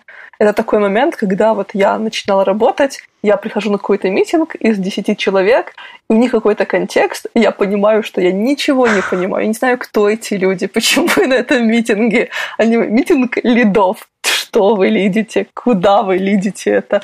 Вот. И это очень важно, такие моменты отслеживать. Если вы какого-то нового человека приводите, пожалуйста, сделайте усилия и представьте других людей. Дальше, и это для распределенной команды, и для любой команды это тоже это валидно абсолютно. Если это распределенная команда, то, пожалуйста, убедитесь, что люди могут как это слышать вас, то людей, которые там, допустим, в переговорке находятся, и люди в переговорке тоже могут, могут слышать. Проблема в том, что зачастую, когда разговор идет в переговорке, и там есть человек, который удаленно подсоединяется, очень трудно порой вклиниться в какой-то уже существующий разговор, и там нужно как это, чтобы эта группа, которая разговаривает, она понимала, что есть удаленный человек, и периодически нужно как это выдыхать и давать человеку сказать слово. И зачастую, а, если в митинге есть какой-то выделенный специальный модератор, то это задача модератора прерывать вот разговор в переговорке говорить, давать слово человеку удаленному, потому что по-другому очень трудно прервать порой вот какой-то текущий разговор. Зачастую люди настолько сильно увлекаются на митинге, что начинают как-то вот, не знаю, отъезжать на стуле дальше. Я такое часто вижу, закидывать руки за голову как-то вот от- от- откидываться на, стен, на, стен, на спинку кресла, и становится человека совершенно не слышно для удаленного да, да, человека. это точно вообще Вот. есть проблема такая. Вот такие вот такие нюансы, которые для удаленных людей не очень хорошо заметны. Либо там кто-то случайно положил книжку на а, такое углубление, где находится микрофон, и ни- никого не стало слышно вообще. Вот такие нюансы. Либо кто-то приходит там с обеда, либо с утра митинг и доедает какой-то бутерброд, и вот по неудачному стечению обстоятельств человек сидит прямо возле микрофона, и это хрустит, шумит прямо в уши. Вот такие нюансы, которые нужно просто вот понимать и учитывать. Дальше есть люди, которые и вот я замечала, вот особенно когда видишь разную социальную динамику на митинге, есть люди, которым трудно кого-то прерывать. И вот я вижу, что человек хочет рассказать, знаешь, так набирают воздуха в легкие, и потом кто-то постоянно прерывает этого человека. Вот такие, это вот задача меня как менеджера, такие вещи ловить очень, очень, очень, очень четко. И это задача там любого лидера, любого руководителя пони- вот, понимать, что у вас есть разные люди, в коллективе, и людям нужно давать слово. И то есть сказать, вот там, не знаю, у Васи, у Пети есть что-то сказать, давайте дадим слово Васе, Пете. И такие вот моменты вот нужно очень четко ловить. В удаленном митинге это безумно становится сложнее, особенно если вы руководитель, и вы там не присутствуете в там, переговорке, где сидят много людей. Вот. Еще из нюансов, которые я хотела добавить здесь, а, в идеале у вас есть человек, который ведет заметки по митингу, и зачастую этот человек, как правило, как-то вызывается один человек, которого постоянно священная обязанность вести эти э, заметки. Это довольно нечестно, и то, что мы придумали, это такая ротационная роль, где если в митинге участвует 10 человек, есть в начале э, документ, э, в этом документе, в начале документа табличка, где написано, какая дата, кто будет вести заметки. Тоже, чтобы не было это вот один постоянный человек, который всегда, всегда это делает. Ну, вот. да, да, давай да? Д- д- дополню тебя, что угу. в принципе такой человек должен быть, потому что, знаешь, до сих пор еще встречаются варианты, когда люди провели митинг, а никто по факту не выписал тезис и вообще не зафиксировал. И тогда как бы вроде провели, а что было, обсудили, на следующий день уже забыли. И здесь важно в принципе это делать, и твой поинт совершенно верный, что как бы не очень хорошо, когда это делает один человек. Ну, если он добровольно, конечно, не хочет этим заниматься. Вот. Потому, потому что это не такой еще важный момент, что зачастую это, эта работа считается такой, ну, не знаю, низкоуровневой, низкоквалифицированной, и человек, который за, просто пишет заметки в, о митинга, как-то наш становится совершенно незаметной фигурой. Это важная роль, и это нужно как это постоянно об этом говорить. И если это роль переходящая, то все люди как это шарят боль э, написания заметок и структурирования этого всего. Ну и там классика жанра расшарить заметки с членами митинга после, зачастую удобным образом. Просто сейчас Google календарь, есть это постоянный митинг там раз в неделю, раз в месяц, у вас просто Google документ прикреплен к митингу, всегда можно легко найти, без проблем это сделать, и все понимают, где искать заметки, если там не пришли на митинг. И, наверное, такие базовые вещи по поводу митингов, это и ну, удаленные команды, это все. Лучше всего, если у вас кто-то удаленно участвует в митинге, то все члены тоже удаленно участвуют в митинге. Это, то есть каждый, каждый одинаково, как бы однорангово. Когда у вас есть переговор, как я сказала, есть там несколько людей, присоединенных по видеосвязи, вот это не самый приятный сетап, как это, по возможности избегайте его. Но редкость такая, ну, редко такое бывает. Но если есть, если есть офис, да, то какой-то созвон, то такое обычно редко, редко получается, чтобы еще заставить каждого в рамках одного офиса пойти на свои там места и сесть там за свой комп, чтобы собрать мини. Обычно не собираются картки все. Знаешь, как обычно тебе звонят, ты такой сидишь, тебе раз, звонок. Привет, Костян, слушай, мы тут сейчас четвером в переговорке, и вот, значит, погнали. А дальше вот те самые проблемы, когда кого-то не слышно, кто-то вдалеке, э, невозможно там перебить, и вот они там начинают общаться между собой, а ты такой сидишь, думаешь, боже, зачем они вообще мне позвонили? Да, между собой, особенно у них очень другая динамика голоса становится. Вы не слышите, о чем они говорят, и это просто это одище, это самое, самое тяжелое там находиться.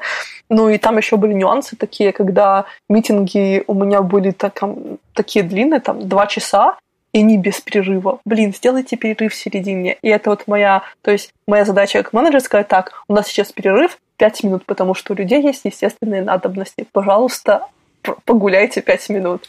Вот такие маленькие нюансы, которые нужно прям ну, замечать и, опять же, смотреть, наблюдать за людьми. И часто, ну, есть люди, которые там начинают всех просто подавлять в митинге. Один человек с сильными идеями, сильными позициями. Нужно, опять же, как руководителю, нужно на такие, ну, такие вещи как это быстро видеть и как это изменять динамику таким образом, чтобы люди могли в этом участвовать. Возможно, кому-то с кем-то психологически некомфортно. Такие тоже могут быть нюансы. Ну, разные есть митинги. Не всегда это только твоя а, прямая команда, могут быть и другие члены команд, да, там члены других команд.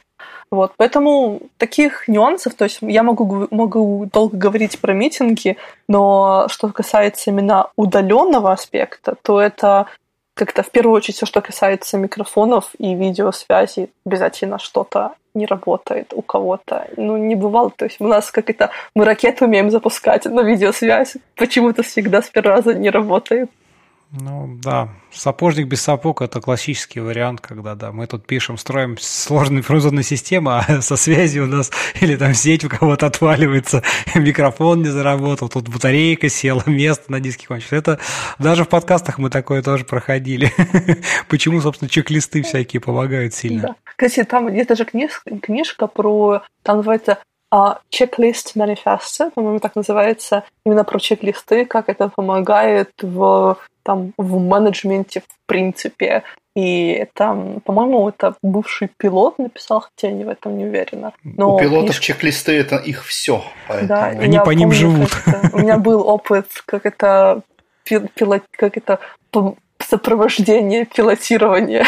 И там мне дали чек-лист и говорит, Света, за твоя задача бери, иди по чек-листу, и я буду это все проверять. Проблема была в том, что когда я называю что-то, человек говорит checked, я не понимаю, что имелось в виду, там, там какая-то деталь, человек говорит, все проверено, а человек просто, ну, ничего при мне не проверял. Именно такая, блин, паника, так проверили, либо нет.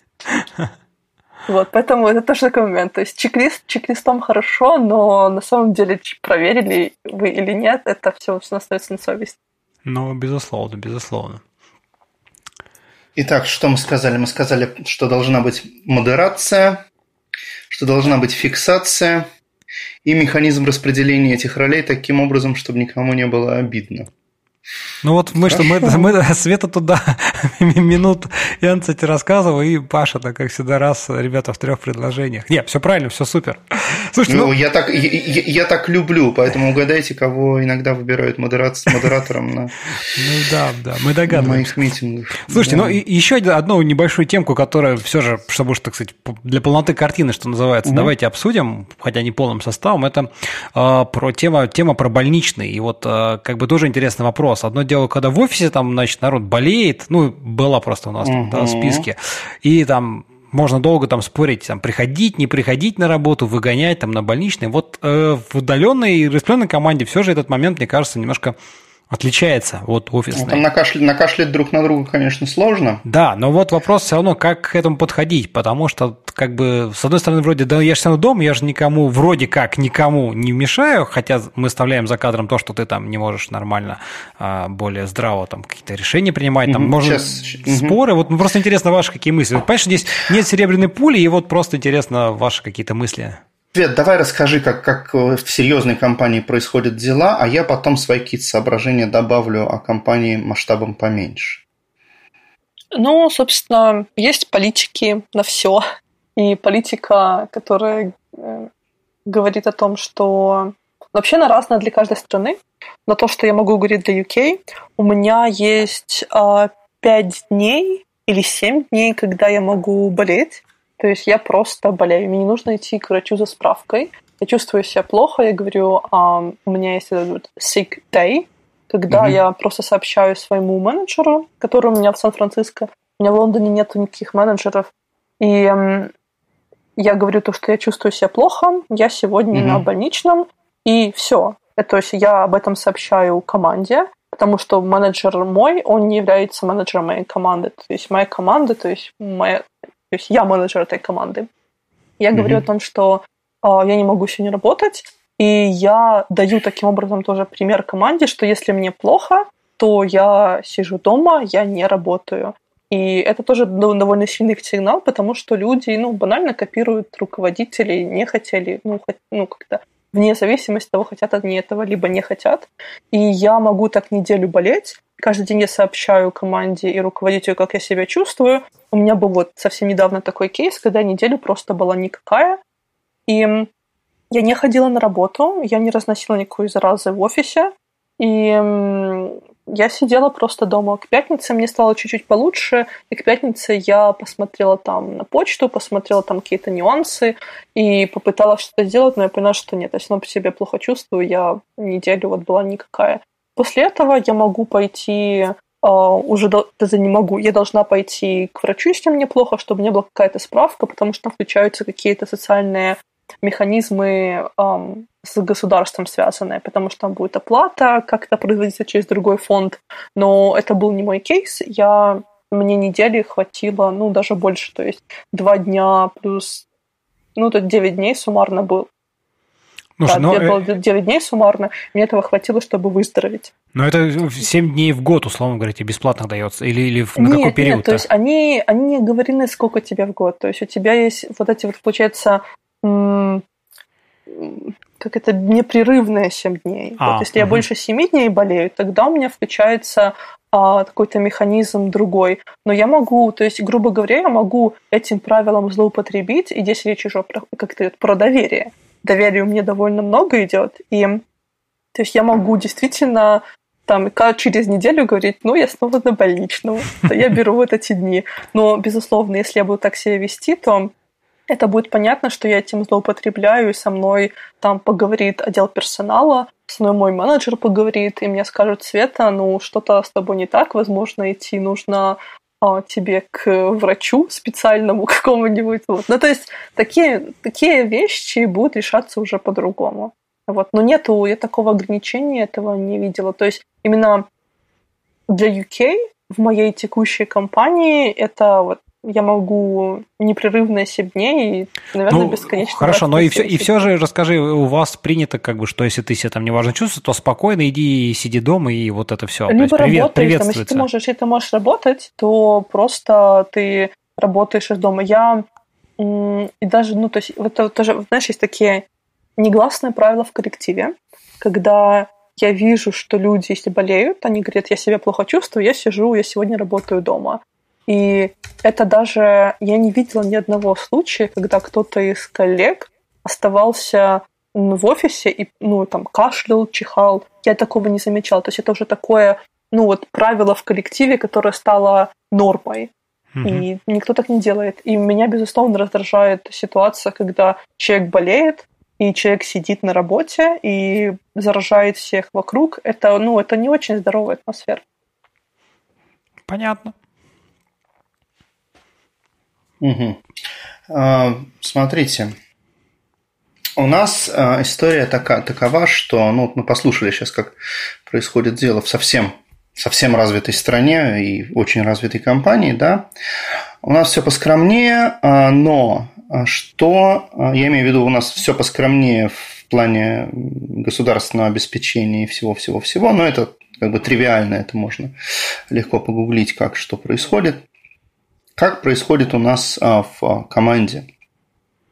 В команде у нас а, человек, а, заболевая, сообщает о своем состоянии, и он, пока болеет, он, он, он получает свой стандартный рейд без, без уменьшения. У нас такая, такая договоренность. А, считается, что риск того, что человек начнет мухлевать, а, мы можем себе позволить. Да? Угу. Потому что, во-первых, все, и, скажем так, больше двух человек за раз никогда мухлевать не начнут. Ну, когда, даже, когда мы дорастем до объемов 500 человек хотя бы компании, ну, тогда посмотрим. Тогда мы продолжим да, этот разговор.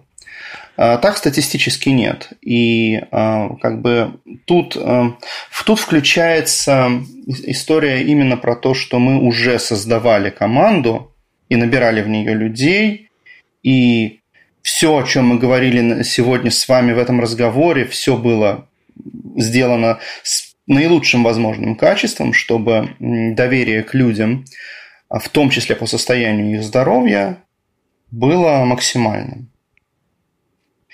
Вот. Как решаются конкретные вопросы там, на административно-бухгалтерском уровне, я, конечно же, не знаю. У нас с этим занимаются специальные люди, но то, что человек а, знает, что из-за того, что он болеет, он не получит вдвое меньшую зарплату, как положено, по-моему, по трудовому законодательству в России просто так. По... Может, я, конечно, глупости говорю, ну, тут кто-нибудь Ну, там, там есть какие-то, да, да, что там в зависимости от твоего стажа, там сколько... В зависимости от... Вот это, так да. вот, у нас, у нас в компании принято человеку платить за болезнь, как, как за работу, что называется, да. Таким образом, мы удерживаем человека и поощряем его лояльность к команде. Вот. Ну и поддерживаем, собственно, человека, потому что, вы знаете, в России заболеть – это не поле перейти. Вот. У меня был случай, когда сотрудник э, пришел бордиться на проект и внезапно свалился с воспалением легких на месяц. Ну, задержали бординг. Э, были проблемы с заказчиком. Решили потому что заказчик, он каждый день разный, а с коллегой придется работать. Ну, это вот таким образом ставится, ставится акцент в нашей команде. То есть для нас лояльность команды, она как бы она, ну, она понятно, что умными людьми на нужном уровне она уравновешивается с лояльностью к заказчикам в целом. Угу. Вот. Но опять же мы выступаем из презумпции того, что взрослые люди по-взрослому общаются. Вот так. Ну, понятно, в общем, такой, я бы сказал, если вообще такой просто нормальный, здравый подход, как бы, что не, не перегибать палку ни в одну, ни в другую сторону, там, не... Ну, безусловно, это как бы, да. Тут именно нас, мне интересно, как пошла наша беседа именно в том, в том виде, как именно мы эту палку не перегибаем. Вот мы поделились конкретными приемами, это очень здорово. Ну да, у нас, собственно, тоже как бы там, когда мне там кто-то из моих ребят говорит, слушай, я что-то там себя неважно чувствую, я там поваляюсь дома, все, окей, поваляйся. Как бы, валяется, да. Да, это... потому что просить человека что-то сделать, как бы, ну да, ты можешь его попросить за счет там кредита доверия какой-то своего такой, э, там, не знаю, должности, еще что-то роли, ты можешь человек напрячь, чтобы он что-то сделал, но выхлоп его работы будет, скорее всего, ниже, и на это уйдет больше времени, то есть оно просто да. бессмысленно тратить. Во-первых, во-первых, и, ниже... и ошибки. И ошибки, да, да, извини, да, конечно. что перебиваю. Тут да, да, конечно, я... конечно, я тоже самое хотел сказать. Давай. Вот. Угу. Я то есть раньше я замечал за собой, что вот когда я работала именно на инженерной только роли, я заставляла, ну, то есть как-то я заставляла себя работать, когда я чувствовала себя как-то немножко, ну, приболевшей, неважно, и как-то у меня получалось. Вот сейчас я понимаю, что если даже я не высыпаюсь, я чувствую, что я хуже принимаю решения, я медленнее принимаю решения, а моя текущая работа, она очень часто заточена на то, что мне нужно принять решение. Мне приходит там куча-куча сигналов, там да, прошло собеседование, и там какой-то, знаешь, кандидат, который, ну, возможно, да, возможно, нет, и ты, как руководитель, должен принимать решение в этой ситуации. И вот я понимаю, что мне вот в этих ситуациях мне нужно иметь, как это, 100% моего ресурса. Я должна быть совершенно адекватной, должна быть выспавшейся, я должна чувствовать себя хорошо, чтобы принимать хорошие решения. И я четко ощущаю, если я плохо себя чувствую, как это влияет на принятие решений. Поэтому я как это удаляю себя, если я чувствую себя нехорошо. Ну, угу. знаешь, я, я с тобой, кстати, полностью соглашусь, что когда я там раньше был, там лет, кстати, назад сколько-нибудь, и да, я тоже думаю, о, поболей, ничего, надо там поделать что-то, а потом как-то, ну, не знаю, что в силу каких причин пришло вот это, знаешь, такое, что да, вот неважно чувствую, лучше я там день, час, два, не знаю угу. сколько, просто ничего не поделаю, и я знаю, что эффект от этого будет больше, чем я буду себя заставлять и вот это да, все. Да, да. Ну и люди, понимаешь, mm. люди смотрят на то, как ты себя ведешь как руководитель. Они, они хотят как-то хотят того, либо не хотят, они все равно копируют твоего, твое поведение, твои привычки, то, как ты себя ведешь и как ты то есть не то, что ты говоришь, а то, как ты себя ведешь. И если ты угу. болеешь, и ты, да. и ты приходишь на работу и думаешь, Золотой о, так, соответственно, это от нас ожидается. И ты там можешь тысячу раз говорить, что ребята, либо там как это коллеги как-то заболели, сидите дома. А какого черта ты не сидишь дома? Да, ты же да, приходишь да, да, да. на работу. Значит, и мы должны, значит, у нас как бы такое, как там, ну вот... Эм, ожидание от, э, от коллектива вот такое ты его просто проецируешь. И то же самое касается там часов работы. Я могу тысячу раз говорить людям, что не сидите там допоздна, там в 7 часов вечера, все идите домой.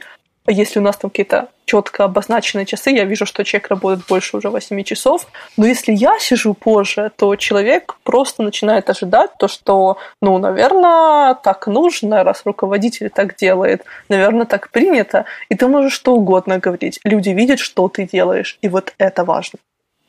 Слушай, угу. ну это, это да, но мне кажется, немножко вот в распределенной удаленной команде этот фактор вот именно там по часам по идее, должен быть немножко меньше, потому что, ну, с одной стороны, все там могут быть в разных часовых поясах, и, в принципе, например, я а, в случае удаленной, удаленной такой вот какой-то своей команды, я не ставлю цели, чтобы люди работали удаленно там с 10 там, до 7, условно говоря, то есть а, пусть они работают когда им угодно, да, то есть там днем, вечером, ночью, я, например, могу там спокойно ответить там ночью на письма, но это не значит, что я весь день работал и засиделся там до 12, да, это значит, что я, возможно, какую-то часть времени дня занимался чем-то своим, а вот вечером добрался до работы. То есть я, например, вот это вот, вот так немножко воспринимаю. Знают. Вот в чем дело. Люди, многие люди не знают, что ты был там занят днем, поэтому ты потратил еще много времени вечером, чтобы доделать какие-то дела.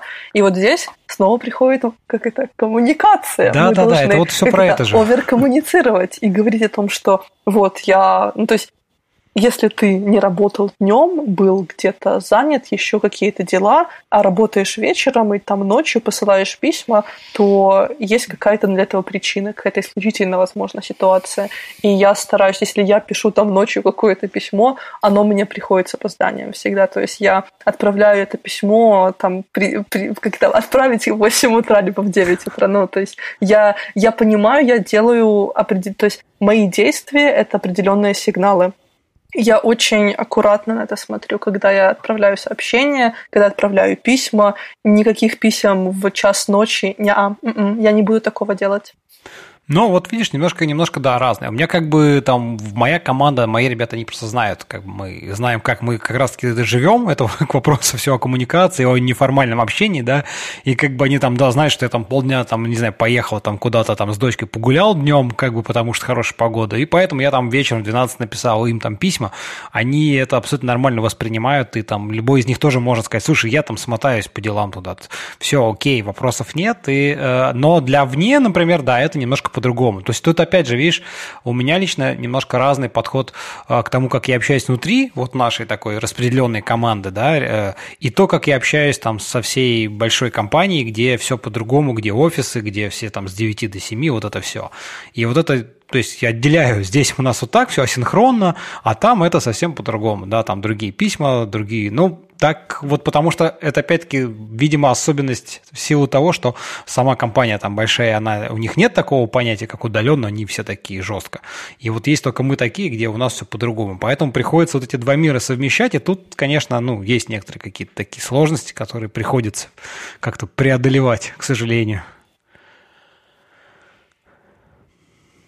то, в общем-то, и добавить мне нечего. Кроме того, чтобы опять произнести что-нибудь такое. Таким образом, мы только что с вами проговорили, что нам важно. А, я чуть-чуть вернусь к тому, с чего мы начали эту, этот кусочек, да, с а, внезапного заболения. Угу. Да, то есть, во-первых, мы должны понимать, что мы должны позволять людям болеть безнаказанно. Сейчас такую вещь говорю, такую, опять же, для некоторых сугубо ретивых Э, российских менеджеров, возможно, это будет э, э,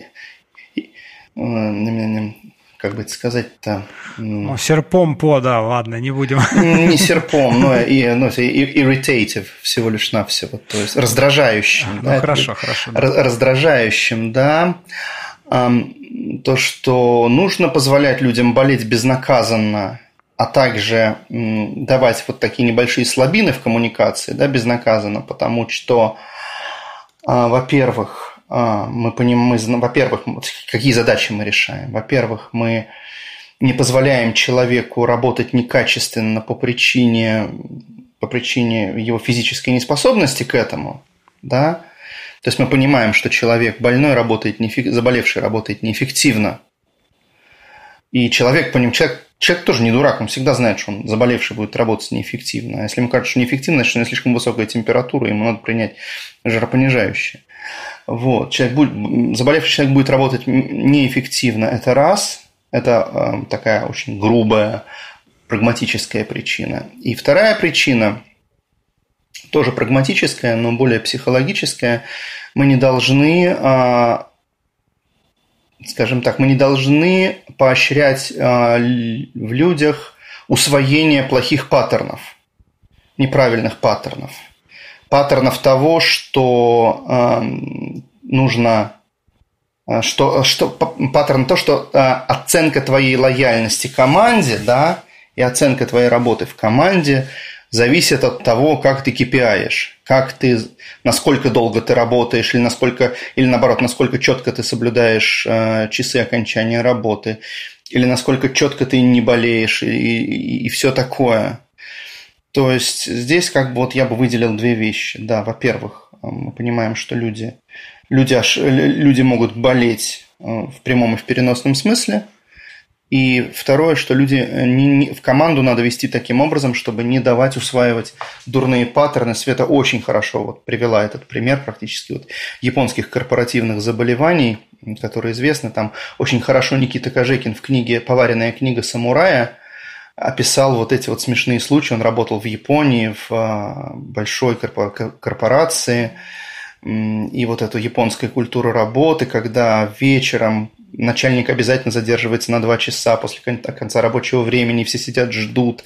И потом, спустя два часа, начальник вежливо встает, извиняется, что так всех задержал и уходит. И потом все люди по очереди аккуратно встают э, и с поклоном извиняются перед всем коллективом. Извините, но мне сегодня так надо рано бежать. А к тому времени уже три часа с конца рабочего дня прошло и так далее. Вот. Э, да, смех смехом, а да, шутки шутками, а зубы промежутками.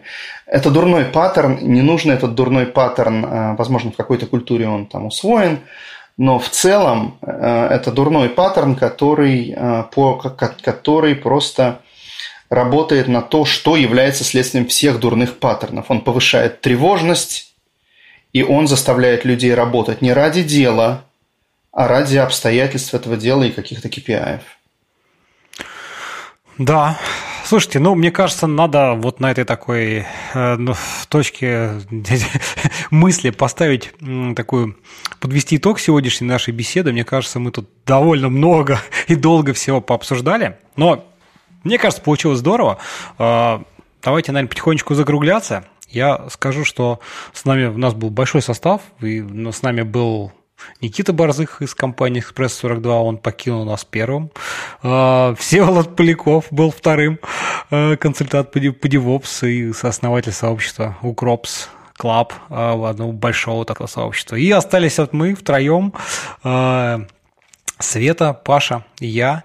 Ребят, спасибо вам, что пришли, что мы собрались. Мне кажется, было классно пообщаться. Надеюсь, и нашим слушателям тоже это будет чего почерпнуть интересного. Как?